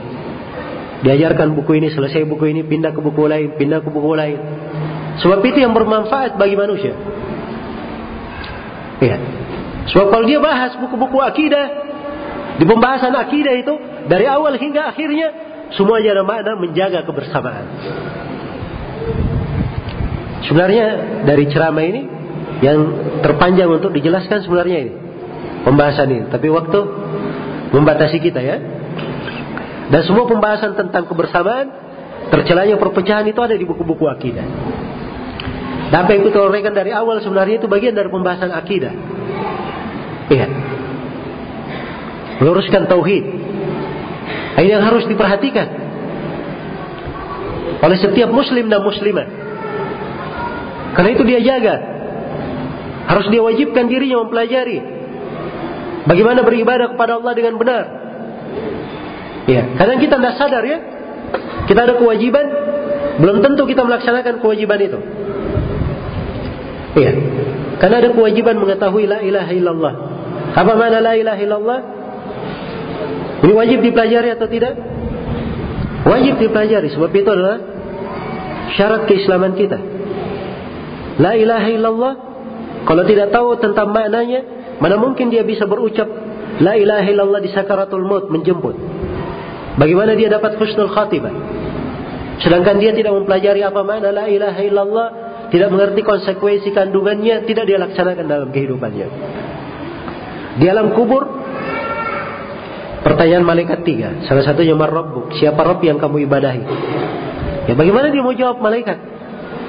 Kalau dia di dunia, tidak tahu apa itu beribadah kepada Allah. Bagaimana menjaga ibadahnya? Iya. Bagaimana menjaga ibadahnya? Dan tidak cukup ikut-ikutan. Oh saya kan dari kecil sudah dengar. Kalau kamu ditanya siapa Robmu, jawab Rob saya adalah Allah. Mungkin dari TK dihafal ya. Tapi di alam kubur Nabi ceritakan seorang mujrib dalam sebuah riwayat seorang munafik dalam sebuah riwayat seorang kafir. Ketika ditanya rabbuka, dia berkata ha ha la adri sami'tu an-nasa yaquluna syai'an faqultuhu. Dia berkata ha ha saya tidak tahu. Saya hanya mendengar manusia mengucapkannya, saya juga ikut-ikut mengucapkan. Lah ikut-ikutan. Tidak memberi manfaat. Tidak bisa dia menjawab. Pada hari kiamat, Allah bersumpah dengan sumpah yang besar dalam Al-Quran. Allah bersumpah dengan dirinya sendiri. Bahwa Rabbika lanas'alannakum ajma'in amma kanu ya'malun. Demi Rabbmu wahai Nabi Muhammad. Allah bersumpah dengan dirinya sendiri. Demi Rabbmu wahai Nabi Muhammad. Sungguh kami akan tanyai seluruh manusia itu. Tentang apa yang mereka lakukan di atas muka bumi. Apa yang mereka lakukan? Dua poin pokok kata Imam Abu Aliyah. Mereka akan ditanya apa yang mereka ibadahi dan mereka akan ditanya bagaimana menjawab dakwah para nabi dan para rasul. Dan ini penafsiran Abu Aliyah, ini kedetailan pemahaman para salaf memahami Al-Quran. Karena di ayat yang lain di surah Al-Qasas Allah berfirman, Wa yawma yunadihim fayaqulu aina syuraka'i alladziina kuntum taz'umun. Ketika Allah berteriak memanggil mereka pada hari kiamat, Kemudian Allah berfirman, di manakah sekutu-sekutu yang kalian ibadahi selain daripada aku? Ditanya tentang tauhidnya, kemurnian ibadahnya. Pertanyaan yang kedua di ayat beberapa ayat setelahnya, wa yauma yunadihim fayaqulu madza ajabatumul mursalin. Ketika Allah memanggil mereka, kemudian Allah berfirman, bagaimana kalian menjawab para rasul? Sudahkah kita siapkan hal ini? Ini semuanya dari pembahasan penting ya. Dan ini sebab pokok yang merekatkan hati. Sebab pokok yang merekatkan hati. Karena itu biasanya orang-orang yang senang berpecah, iya. Orang-orang yang biasanya gemar melakukan kudeta terhadap pemerintah. Orang-orang yang biasanya senang bikin ribut-ribut, itu dia tidak belajar akidah yang benar. Sebab kalau dia belajar akidah yang benar, tidak dia akan tidak akan dia dapatkan di dalam buku-buku akidah kecuali seruan agar supaya umat ini mendengar dan taat kepada pemerintah muslim. Bersabar terhadap kezaliman. Apabila kezaliman itu ada. Kalau dia ingin memberi nasihat, diberi nasihat dengan benar. Diberi nasihat dengan cara Sebagaimana yang disebut oleh Nabi sallallahu alaihi wasallam, "Man indahu nasihatun lidhi sultan, fala yubdiha alaniya, wal ya'khudh bi yadihi wal yansaqu sirran. Fa in qabila minhu fadak wa illa faqad adda alaihi." Siapa yang punya nasihat kepada pemerintah, jangan dia sampaikan terang-terangan. Tapi dia ambil tangan pemerintah itu. Dan nasihati secara rahasia. Kalau diterima, itulah yang diinginkan.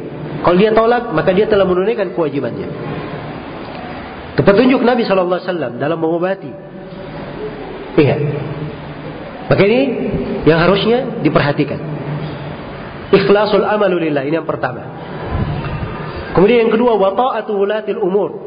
Taat kepada para pemerintah. Orang-orang yang memegang perkara di tengah manusia. Iya. Jadi mereka yang wulatul umur adalah pemimpin di sebuah negeri, ya, ini didengar dan ditaati. Demikian pula para ulama yang mereka ini memegang dari perkara agama manusia, ya. Maka mereka lah yang berbicara di kondisi fitnah. Mereka lah yang berbicara di kondisi-kondisi genting. Sebagaimana firman Allah Subhanahu wa taala, "Fas'alu ahla dzikri in kuntum la ta'lamun." Bertanyalah kepada para ulama kalau kalian tidak mengetahui. Dan Allah berfirman, "Wa idza ja'akum amrun minal amni awil khawfi ada'u bih, walau radduhu ila ar-rasul wa ila ulil amri minhum, la'alimahu alladziina yastanbitunahu minhum." Apabila datang kepada mereka sebuah perkara yang mengandung keamanan atau ketakutan, masalah-masalah besar ya sifatnya, maka mereka langsung menyebarkan ini pernah terjadi ya di kejadian di masa Nabi. Kemudian para sahabat ditegur. Andai kata mereka kembalikan kepada Ar-Rasul dan kepada ulil amr di antara mereka. Iya. Maka ini kembalinya kepada ulil amr. Orang yang memegang perkara. Mereka yang bisa mengambil istimbab. Memberikan solusi yang terbaiknya. Jalan keluarnya. Jalan keluarnya. Iya. Kemudian yang terakhir di dalam hadis dikatakan waluzumu jamaatil muslimin, komitmen terhadap jamaah kaum muslimin, komitmen terhadap persatuan kaum muslimin. Jadi kalau dikatakan jamaah kaum muslimin itu ada dua penafsiran. Penafsiran yang pertama jamaah bermakna umat Islam dipimpin oleh pimpinan negara. Itu mana jamaah yang pertama. Yang kedua dari mana jamaah adalah umat Islam sebagai pengikut Nabi Muhammad SAW, pengikut kebenaran. Jadi ini dua makna jamaah ini yang merekatkan hati. Tidak ada makna yang lain. Iya. Ini dua makna jamaah yang merekatkan hati. Dan itulah yang ditafsirkan. Seluruh penafsiran para ulama tentang jamaah kembali kepada dua makna ini. Jamaah bermakna jamaah kebenaran, yaitu mengikuti Nabi dan para sahabat, dan mengikuti mereka dengan baik. Sebab ketika terjadi perselisihan semua kembali kepada Al-Quran dan Sunnah sesuai dengan jalan as-salaf, maka inilah yang menyatukan hati menyatukan hati. Itu mana jemaah yang pertama. Mana yang kedua dari jemaah adalah umat Islam dipimpin oleh pimpinan negara. Iya. Karena itu, apa saja kalau dia dipimpin oleh pemimpin, maka itu lebih banyak berkahnya. Kalau ada yang datang ingin mengganggu pemimpin yang ada, maka hukum yang datang ini cuma satu di dalam agama. Rasulullah SAW bersabda, "Man atakum wa amrukum jami' yuridu an yufarriqa kalimatakum. Yuridu an yufarriqa asal muslimin. Fadribu unuqal akhir minhuma kainan mangka siapa yang mendatangi kalian? Dalam keadaan kalian itu bersatu di bawah kepemimpinan seorang pemimpin. Mereka ingin memecah tongkat kaum muslimin. Ingin memecah kebersamaan kaum muslimin. Maka penggallah penggallah leher orang yang terakhir datang. Siapa pun dia. Jadi selalu begitu. Siapa yang menggugat pemerintah yang syah Siapa pun dia, mau orang soleh tidak soleh, hukum dari Nabi, penggallah dia. Iya. Karena itu adalah merusak kebersamaan. Maka ini dari dasar-dasar pokok di dalam agama kita. Ya sebenarnya banyak mana ya yang harus kita apa namanya kaji di dalam pertemuan ini.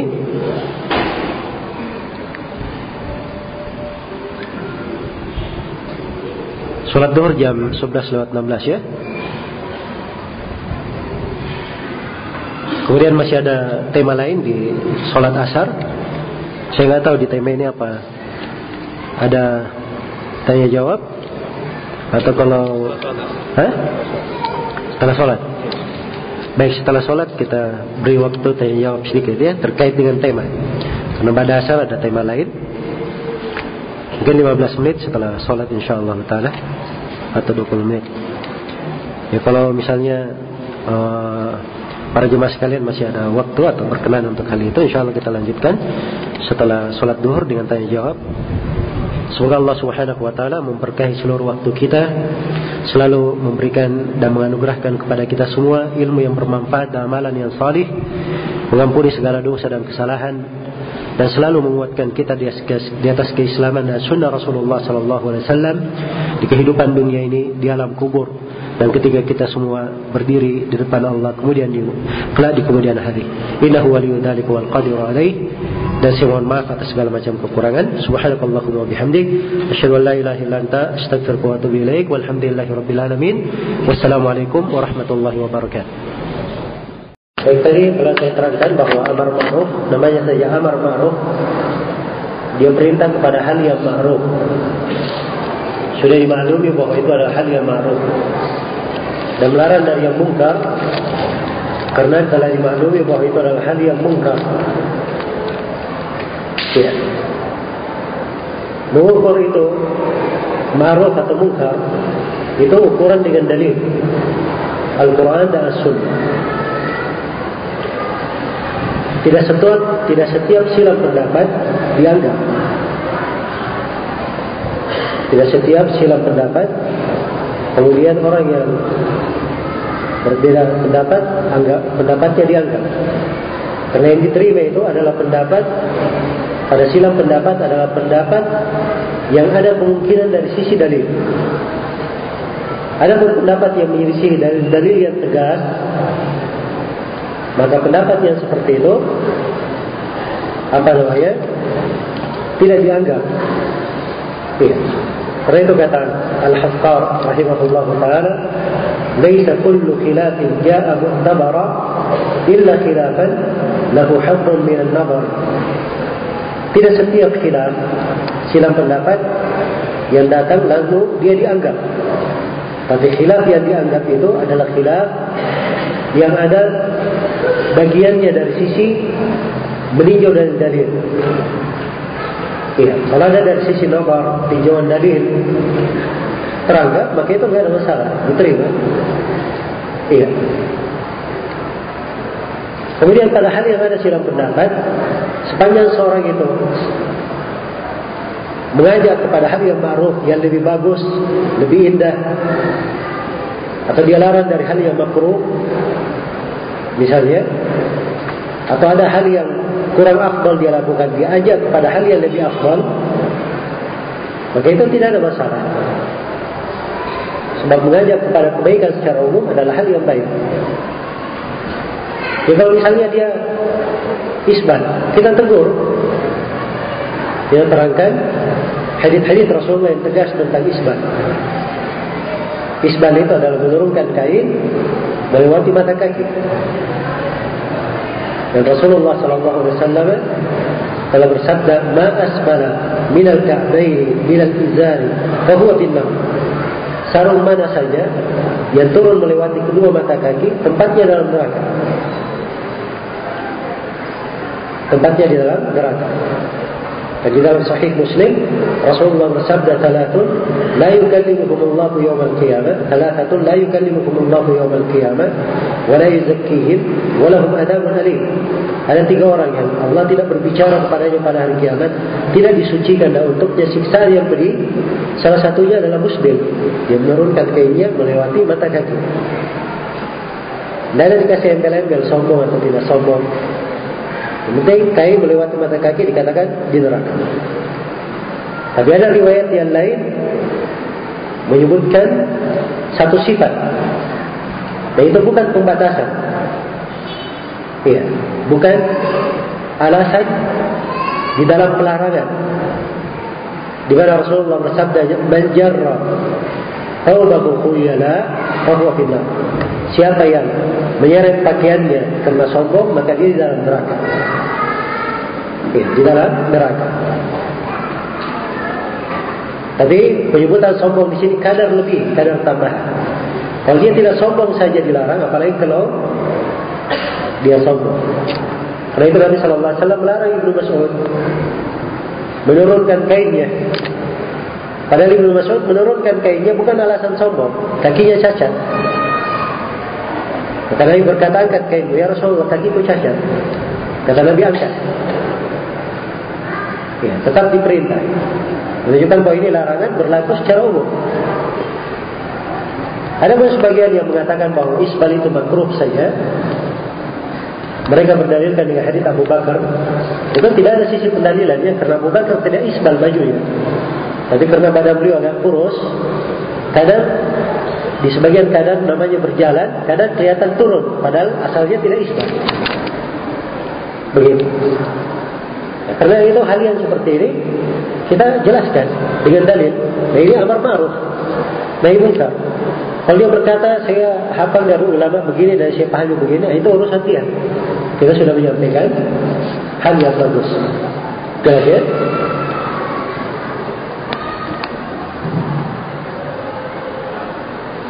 Apa hukumnya jika ada daya dan mengaku ulama, tetapi menyuruh demo di jalan-jalan, bahkan kudeta, menurunkan pemerintah karena tidak, tak, tidak mau memenjarakan salah satu gubernur yang mendiskreditkan Al-Quran surah Al-Maidah. Iya. Ini kadang banyak masalah. Biasanya urusan politik ya. Dan saya tidak ikut-ikut masalah politik saya. Iya. Saya ini guru ngaji guru agama, bukan politikus. Tapi kalau hukum syar'i sudah kita terangkan bahwa pemerintah walaupun dia berbuat kezaliman, berbuat kekeliruan itu tidak mengharuskan kita untuk melakukan apa? Kudeta. Di dalam Sahih Muslim, Rasulullah SAW bersabda, "Isma' wa lil amir wa in dhahruka wa ukhidha Isma' wa Dengar dan taat kepada pemerintah Walaupun dipukul punggungmu, diambil harta. Dengar dan taat. Satu. Kemudian yang kedua, mendukung orang kafir, memberi loyalitas kepada orang kafir, itu hukumnya ada dua. Ada hukum yang mengeluarkan dari keislaman, ada hukum yang tidak mengeluarkan dari keislaman. Kapan mengeluarkan dari keislaman? Kalau dia memberi loyalitas kepada orang kafir karena dia cinta kekafiran di atas keislaman. Dia lebih cinta kekafiran berjaya daripada keislaman. Akhirnya dikafirkan. Dan itu yang dimaksud di surah Al-Maidah ayat 51 tawalli karena tawalli itu dukungan penuh dukungan penuh ini itu dikatakan wa may yatawallahu minkum fainahu minhum. Siapa yang memberikan tawalli loyalitas penuh kepada mereka maka dia termasuk dari mereka. Yang kedua memberi loyalitas itu karena alasan dunia. Urusan dunia. Ada yang mendukungnya, mengkampanyekannya atau apa saja, tapi ujung-ujungnya dunia di belakang. Maka ini tidak dikafirkan. Iya. Dia sengaja melakukannya masuk di dalam dosa besar. Dan kadang sebagian orang diberi udur kalau memang betul ada udurnya. Seperti Hatib bin Abi Balta'ah. Beliau membocorkan rahasia Nabi. Beliau kirim ke kafir Mekah. Orang-orang Quraisy di Mekah waktu itu. Ini membocorkan rahasia Nabi. Apa namanya ini? Hah? Diberikan kepada orang kafir Mekah. Ini bentuk loyalitas atau bukan? Jelas ya, sudah berkhianat, bocorkan rahasia Nabi, dia berikan lagi kepada orang kafir. Ketika Nabi tanya apa alasan kamu, dia berkata ya Rasulullah, banyak dari sahabat engkau yang berhijrah di sini punya keluarga di Mekah, mereka punya tangan di sana. Jadi keluarganya ada yang melindungi. Adapun saya, saya tidak memiliki tangan di sana. Ya. Karena itu, kalau saya berikan hal yang seperti ini kepada mereka, akhirnya saya juga bisa punya tangan melindungi keluarga saya. Jadi alasannya alasan apa? Dunia. Dan beliau katakan, dan saya tidak pernah cinta kekafiran di atas keislaman. Maka Nabi menyebutkan, karena beliau ini hadir di perang badar, beliau sebutkan keutamanya orang yang hadir di perang badar. Ya'malu ma syi'tum, faqad Lakukan apa yang kalian ingin kerjakan telah diampuni untuk kalian. Eh? Baik, karena itu jangan sembarangan ya menjatuhkan polis-polis. Siapa yang mendukung kafir berarti kafir. Ya seram sekali ya. Kalau ada pemerintah yang mendukung kafir untuk jadi gubernur, maka pemerintah ini dibolehkan untuk kudeta. Dari mana dia dapat pemahaman seperti itu? Itu pemahaman yang ada muncul dari orang-orang khawarij. Yang memandang amar ma'ruf itu adalah melakukan kudeta terhadap pemerintah walaupun berbuat dosa besar. Itu pemikiran ekstrim kaum khawarij yang telah diperangi oleh para sahabat dan sepakat para ulama bahwa mereka sesat. Dan Rasulullah Sallallahu Alaihi Wasallam telah memperingatkan bahaya mereka di dalam belasan hadis. Karena besarnya bahaya kaum khawarij. Dan memang terbukti. Hingga hari ini pemikiran kaum khawarij itu sangat berbahaya. Kemudian yang kedua, melakukan demo-demo di jalan. Itu saya sudah terangkan ya, itu tidak ada dasar pendalilannya. Jadi kalau ada yang membolehkan, maka itu bukan dari orang yang memiliki ilmu. Iya. Bukan dari orang yang memiliki ilmu. Belakangan ini ada orang-orang jahil menyebarkan katanya fatwa dari seorang alim di Saudi. Iya, di Mekah katanya. Disebutkan namanya. Nah, orangnya kita kenal dari dulu, bukan seorang alim dan dikatakan alim. Tapi begitulah orang mengekspos. Ya. Orang yang menyimpan pemikirannya dari dahulu di pembahasan bayat masalah keimaman, masalah kepemimpinan menyimpan dari dulu. Kemudian memberi fatwa boleh melakukan demonstrasi. Ya. Kalau ingin lihat fatwa para ulama, fatwa Syekh bin Bas ada, Syekh Ibn Utsaimin ada, Syekh Shalih Fauzan ada. Tidak ada seorang pun yang membolehkan demonstrasi.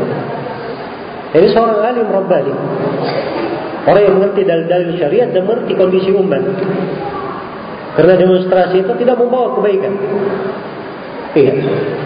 Kalau ingin perbaikan bukan begitu caranya. Ya, selalu mengeluh, mengadu. Ini kita dipimpin pemimpin yang tidak baik. Ya, kita harus berubah. Yang disalahkan di atas terus. Tidak pernah disalahkan dirinya sendiri. Eh, jarang dia berpikir, oh ini mungkin karena saya berdosa, saya banyak kesalahan, saya bukan orang salih, makanya lahir di tengah kita orang-orang yang tidak baik pula menjadi pemimpin.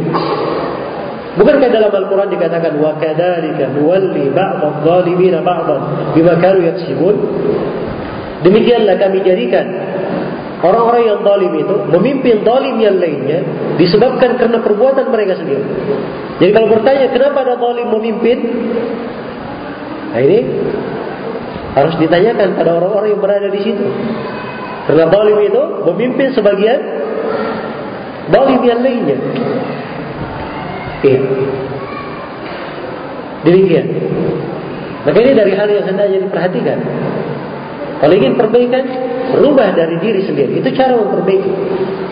Perbanyak tobat dan istighfar kepada Allah Subhanahu wa taala. Renungi dosa-dosa dan kesalahan. Iya. Perbaiki dari tauhid, penghambaan kepada Allah Subhanahu wa taala. Maka itu semuanya jalan keluar. Jalan keluar. Karena itu ketika ada fitnah di masa Hasan al-Basri, Hasan al-Basri rahimahullah waktu Hajjat bin Yusuf ya kezalimannya. Ya.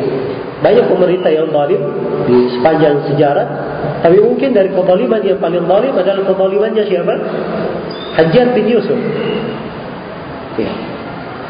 Dia malah alim ulama dibunuhi oleh dia. Sampai sebagian ulama menulis buku saya pernah baca judulnya Kitabul Mutawarid. Yang artinya buku orang-orang nama para ulama yang lari dari kejaran Hajjat bin Yusuf. Saking banyaknya orang yang dia kejar. Ya. Tapi bersama dengan itu, para ulama di masa Hajjat bin Yusuf tidak ada yang mengajak melakukan perintah kepada Hajjat bin Yusuf. Suruh semuanya memerintah untuk berstabil. Karena itu kata Hasan al Basri, Hajjat bin Yusuf ini adabullah adalah adab Allah kepada kalian. La tutfi'uhu biaidikum. Jangan kalian padamkan dengan tangan kalian. Kalian melakukan pemberontakan, kudeta. Tapi padamkan dia bil, bil istikana wa tadarru.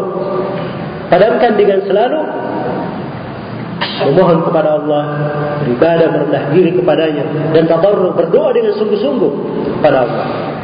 Kemudian beliau mengutip ayat di dalam Al-Qur'an ya ولقد أخذناكم بالعذاب فما استكانوا لربهم ولا يتضرعون disebutkan suatu kaum yang pernah dibinasakan kenapa mereka dibinasakan tetap dibinasakan mereka adalah ditimpa adab tapi mereka tidak berubah tidak pula mereka istikana selalu lebih giat ibadah kepada Rabbnya dan tidak pula mereka serius berdoa kepada Allah nah, itu menyebabkan siksa terus melimpah jadi kalau ingin perbaikan Perbaikan itu caranya sudah ada, jelas. Ringan, mudah. Paling sedikitnya bersabar. Iya. Bersabar. Bagi Israel diselamatkan oleh Allah. Fir'aun dan bala tentaranya ditenggelamkan. Kan dahsyat sekali ya. Fir'aun dan bala tentaranya ditenggelamkan. Iya. Kemenangan datang tiba-tiba untuk apa? Bani Israel. Apa sebabnya? Mereka dimenangkan, Fir'aun dibinasakan. Satu saja disebut dalam Al-Quran. Tidak ada sebab lain. Karena Allah hanya menyebut itu. Ayatnya di surah Al-Araf. Allah berfirman, وَأَوْرَثْنَا الْقَوْمَ الَّذِينَ كَانُوا يُسْتَضَعَفُونَ مشارق الأرض ومغاربها التي باركنا فيها وتمت كلمة ربك الحسنى على بني إسرائيل بما صبروا dan kami wariskan bumi dari timur hingga baratnya maksudnya Baitul Maqdis bumi yang diberkahi kami wariskan bumi ini kepada kaum yang dulunya tertindas di atas muka bumi. Dan sempurna kalimat Rabbmu yang maha baik untuk Bani Israel. Kenapa mereka dapat kemuliaan ini? Bima sabaru karena kesabaran mereka. Ya perlu sabar. Ya. Dan sabar itu jangan dibilang ada batasannya karena kalau dibilang sabar, sabar, Ustaz kita ini sudah banyak sabar. Ya. Kalau kita sabar sampai kapan? Kalau sabar ada batasannya bukan sabar namanya. Ya. Jelas ya? Itu disebut di tafsir ayat ya. Ketika Nabi Musa alaihissalam berdoa kebinasaan untuk Fir'aun, kan ada ayatnya di surah di surah Yunus doanya Nabi Musa kemudian doanya telah disebut di dalam Al-Quran kalau uji baca dakwatukum doa kalian berdua Musa dan Harun telah dikabulkan bahwa Fir'aun akan dibinasakan Sebagian ahli tafsir mengatakan bahwa setelah Allah mengabarkan Fir'aun akan dibinasakan 40 tahun setelahnya baru dibinasakan. Jadi masih menunggu berapa? 40 tahun. Ya. Perhatikan kesabaran Bani Israel ya. Dengan siksaan, penderitaan dan berbagai kepedihan. Nah, dan itu mungkin akan lebih baik bagi mereka daripada satu hari dia melawan. Mungkin habis semuanya. Karena itu kata sebagian para ulama 60 tahun dipimpin oleh pemimpin yang zalim itu lebih baik daripada satu hari tanpa pemimpin. Dan itu terbukti dalam sejarah.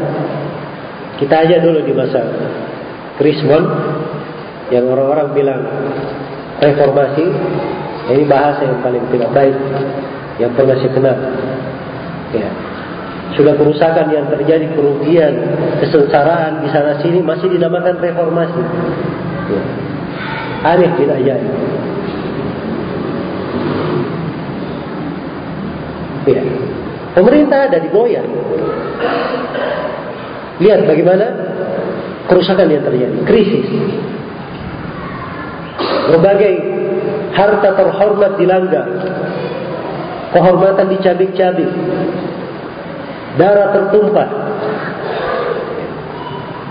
Di sebagian wilayah itu, para perampok-perampok itu merdeka. Dengan seenaknya saja. Menjagal di jalan. Ini pemerintahnya ada, tapi digoyang. Memang bahaya yang sangat besar. Orang tidak berpikir. Ya. Si perusak yang memimpin reformasi ini, ya, dia mikirnya ingin menjatuhkan, mencari haknya, mencari kekuasaannya. Dia tidak pikir darah manusia di belakangnya. Nah, inilah kekeliruan. Kelemahan di dalam berpikir. Bisa saya katakan gagal berpikir yang baik. Ya. Karena itu harus kita mengambil pelajaran ya. Bahwa seorang bersabar itu lebih bagus. Jangan menempuh jalan-jalan yang apa? Yang tidak dibolehkan. Ada sebagian ustaz yang mengatakan bahwa Syekh Ibnu Taimin berfatwa boleh demo pada keadaan tertentu. Apa yang benar? Ya memang seperti itu ya. Orang-orang kalau dia sudah punya hawa nafsu terhadap sesuatu, ya dia akan bilang ini ada fatwa Syekh Fulan, fatwa Syekh Fulan. Kalau ditanya mana fatwa Syekhnya? Ya. Maka tidak bisa dia bawakan. Kalaupun dia bawakan tidak seperti yang dia paham. Tidak seperti yang dia paham. Ucapan-ucapan para ulama ini dari dulu itu jelas. Mereka melarang, tidak ada yang membolehkan. Iya. Bagaimana hukumnya menghadiri atau melayat orang non-muslim yang meninggal? Nah, itu adalah hal yang tidak diperbolehkan ya. Itu adalah bentuk dari loyalitas kepada selain muslim. Ya, di dalam hukum agama kita itu adalah hal yang dilarang. Bagaimana mensinkronkan keinginan untuk menyatukan hati dengan masyarakat manusia dari kebidaan serta kesyirikan. Sementara tabiat manusia benci dengan nasihat. Kembali kepada tauhid dan sunnah. Dan benar ya mengatakan tabiat manusia benci kepada tauhid dan sunnah. Fitrah manusia, fitrahnya itu di atas tauhid di atas tauhid. Rasulullah wasallam bersabda, "Ma min mauludin illa yuladu 'ala fitrah." Tidak ada seorang anak pun yang lahir kecuali dia lahir di atas fitrahnya, cinta kepada tauhid. Di atas keislaman yang benar. Karena itu kata Nabi, "Fa'abawahu yuhawidanihi aw yunassiranihi aw yumajjisani." Maka kedua orang tuanya lah yang merubah dia menjadi Yahudi atau Nasrani atau apa? Majusi. Itu hadis Abu Hurairah riwayat Bukhari dan Muslim. Di dalam Sahih Muslim dari hadis Himar bin Iyad al-Mujashiri dari Nabi sallallahu alaihi wasallam Rasulullah meriwayatkan bahwa Allah berfirman dalam hadis qudsi Inni khalaqatu ibadi kunafa fajtalatkum asyayatin Sesungguhnya aku menciptakan hamba-hambaku sebagai orang yang bertauhid orang-orang yang harif kemudian mereka pun dibuat tergelincir oleh syaitan Ya, jadi tabiat manusia asalnya cinta kepada kebaikan, cinta kepada tauhid. Jadi kalau ada yang misalnya ditawari, dia benci, nah itu artinya dia sudah keluar dari tabiatnya. Sudah ada pengaruh-pengaruh yang merubahnya. Pengaruh-pengaruh yang apa? Merubahnya. Iya.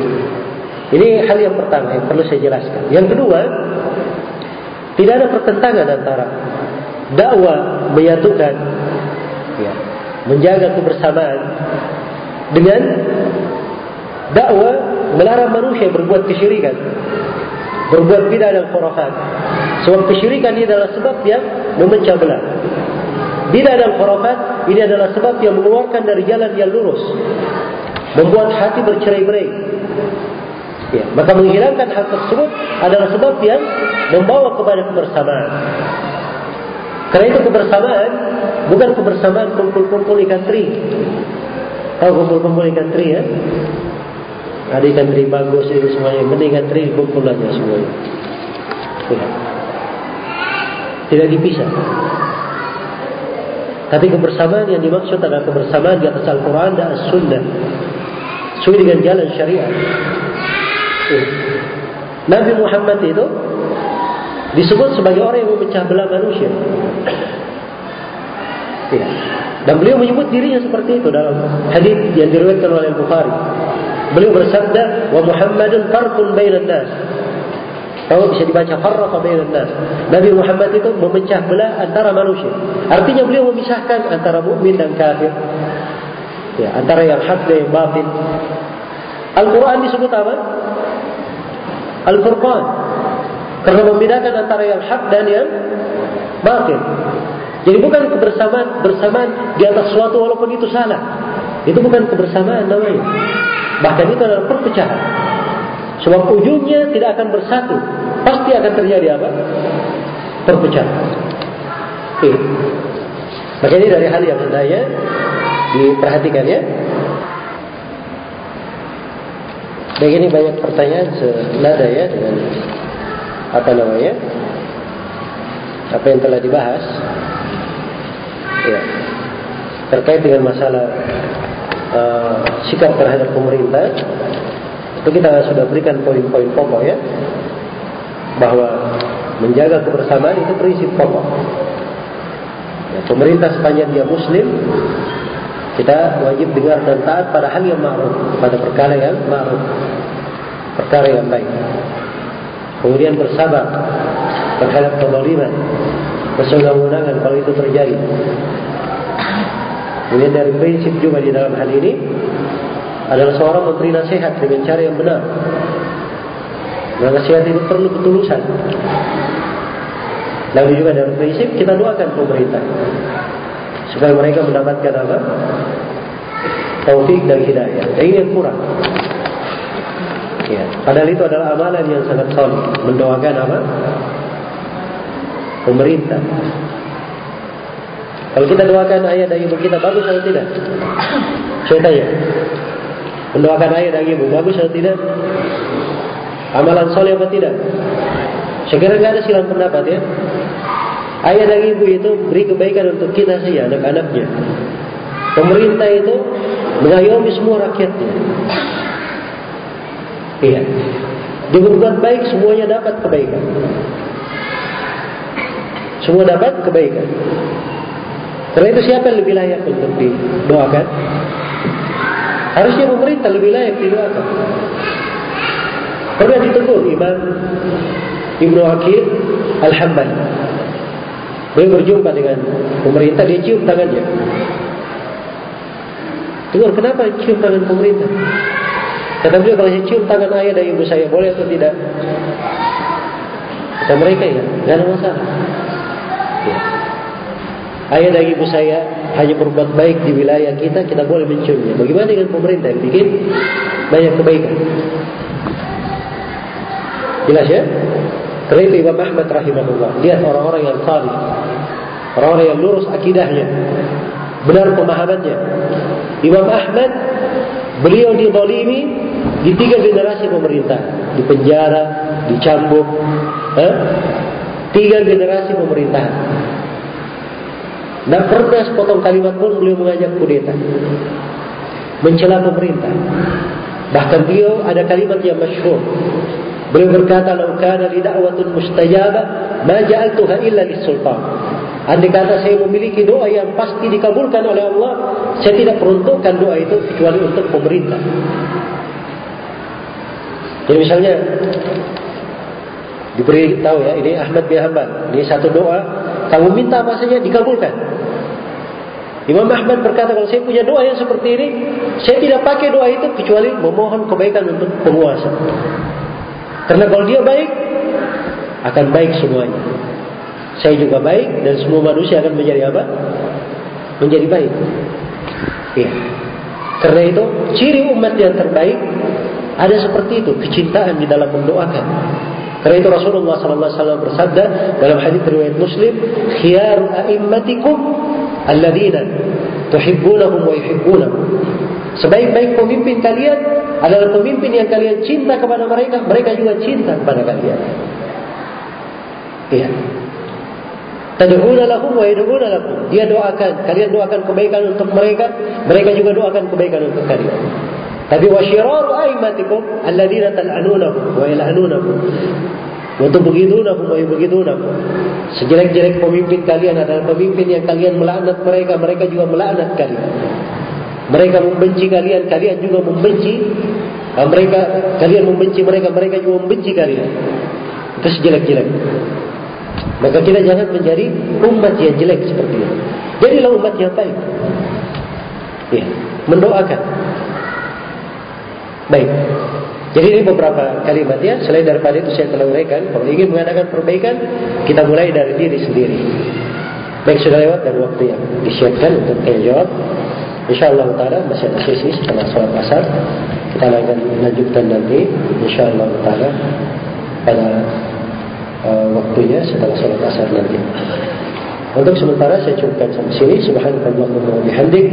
Asyhadu an la ilaha illa anta astaghfiruka wa atubu ilaik. Alamin.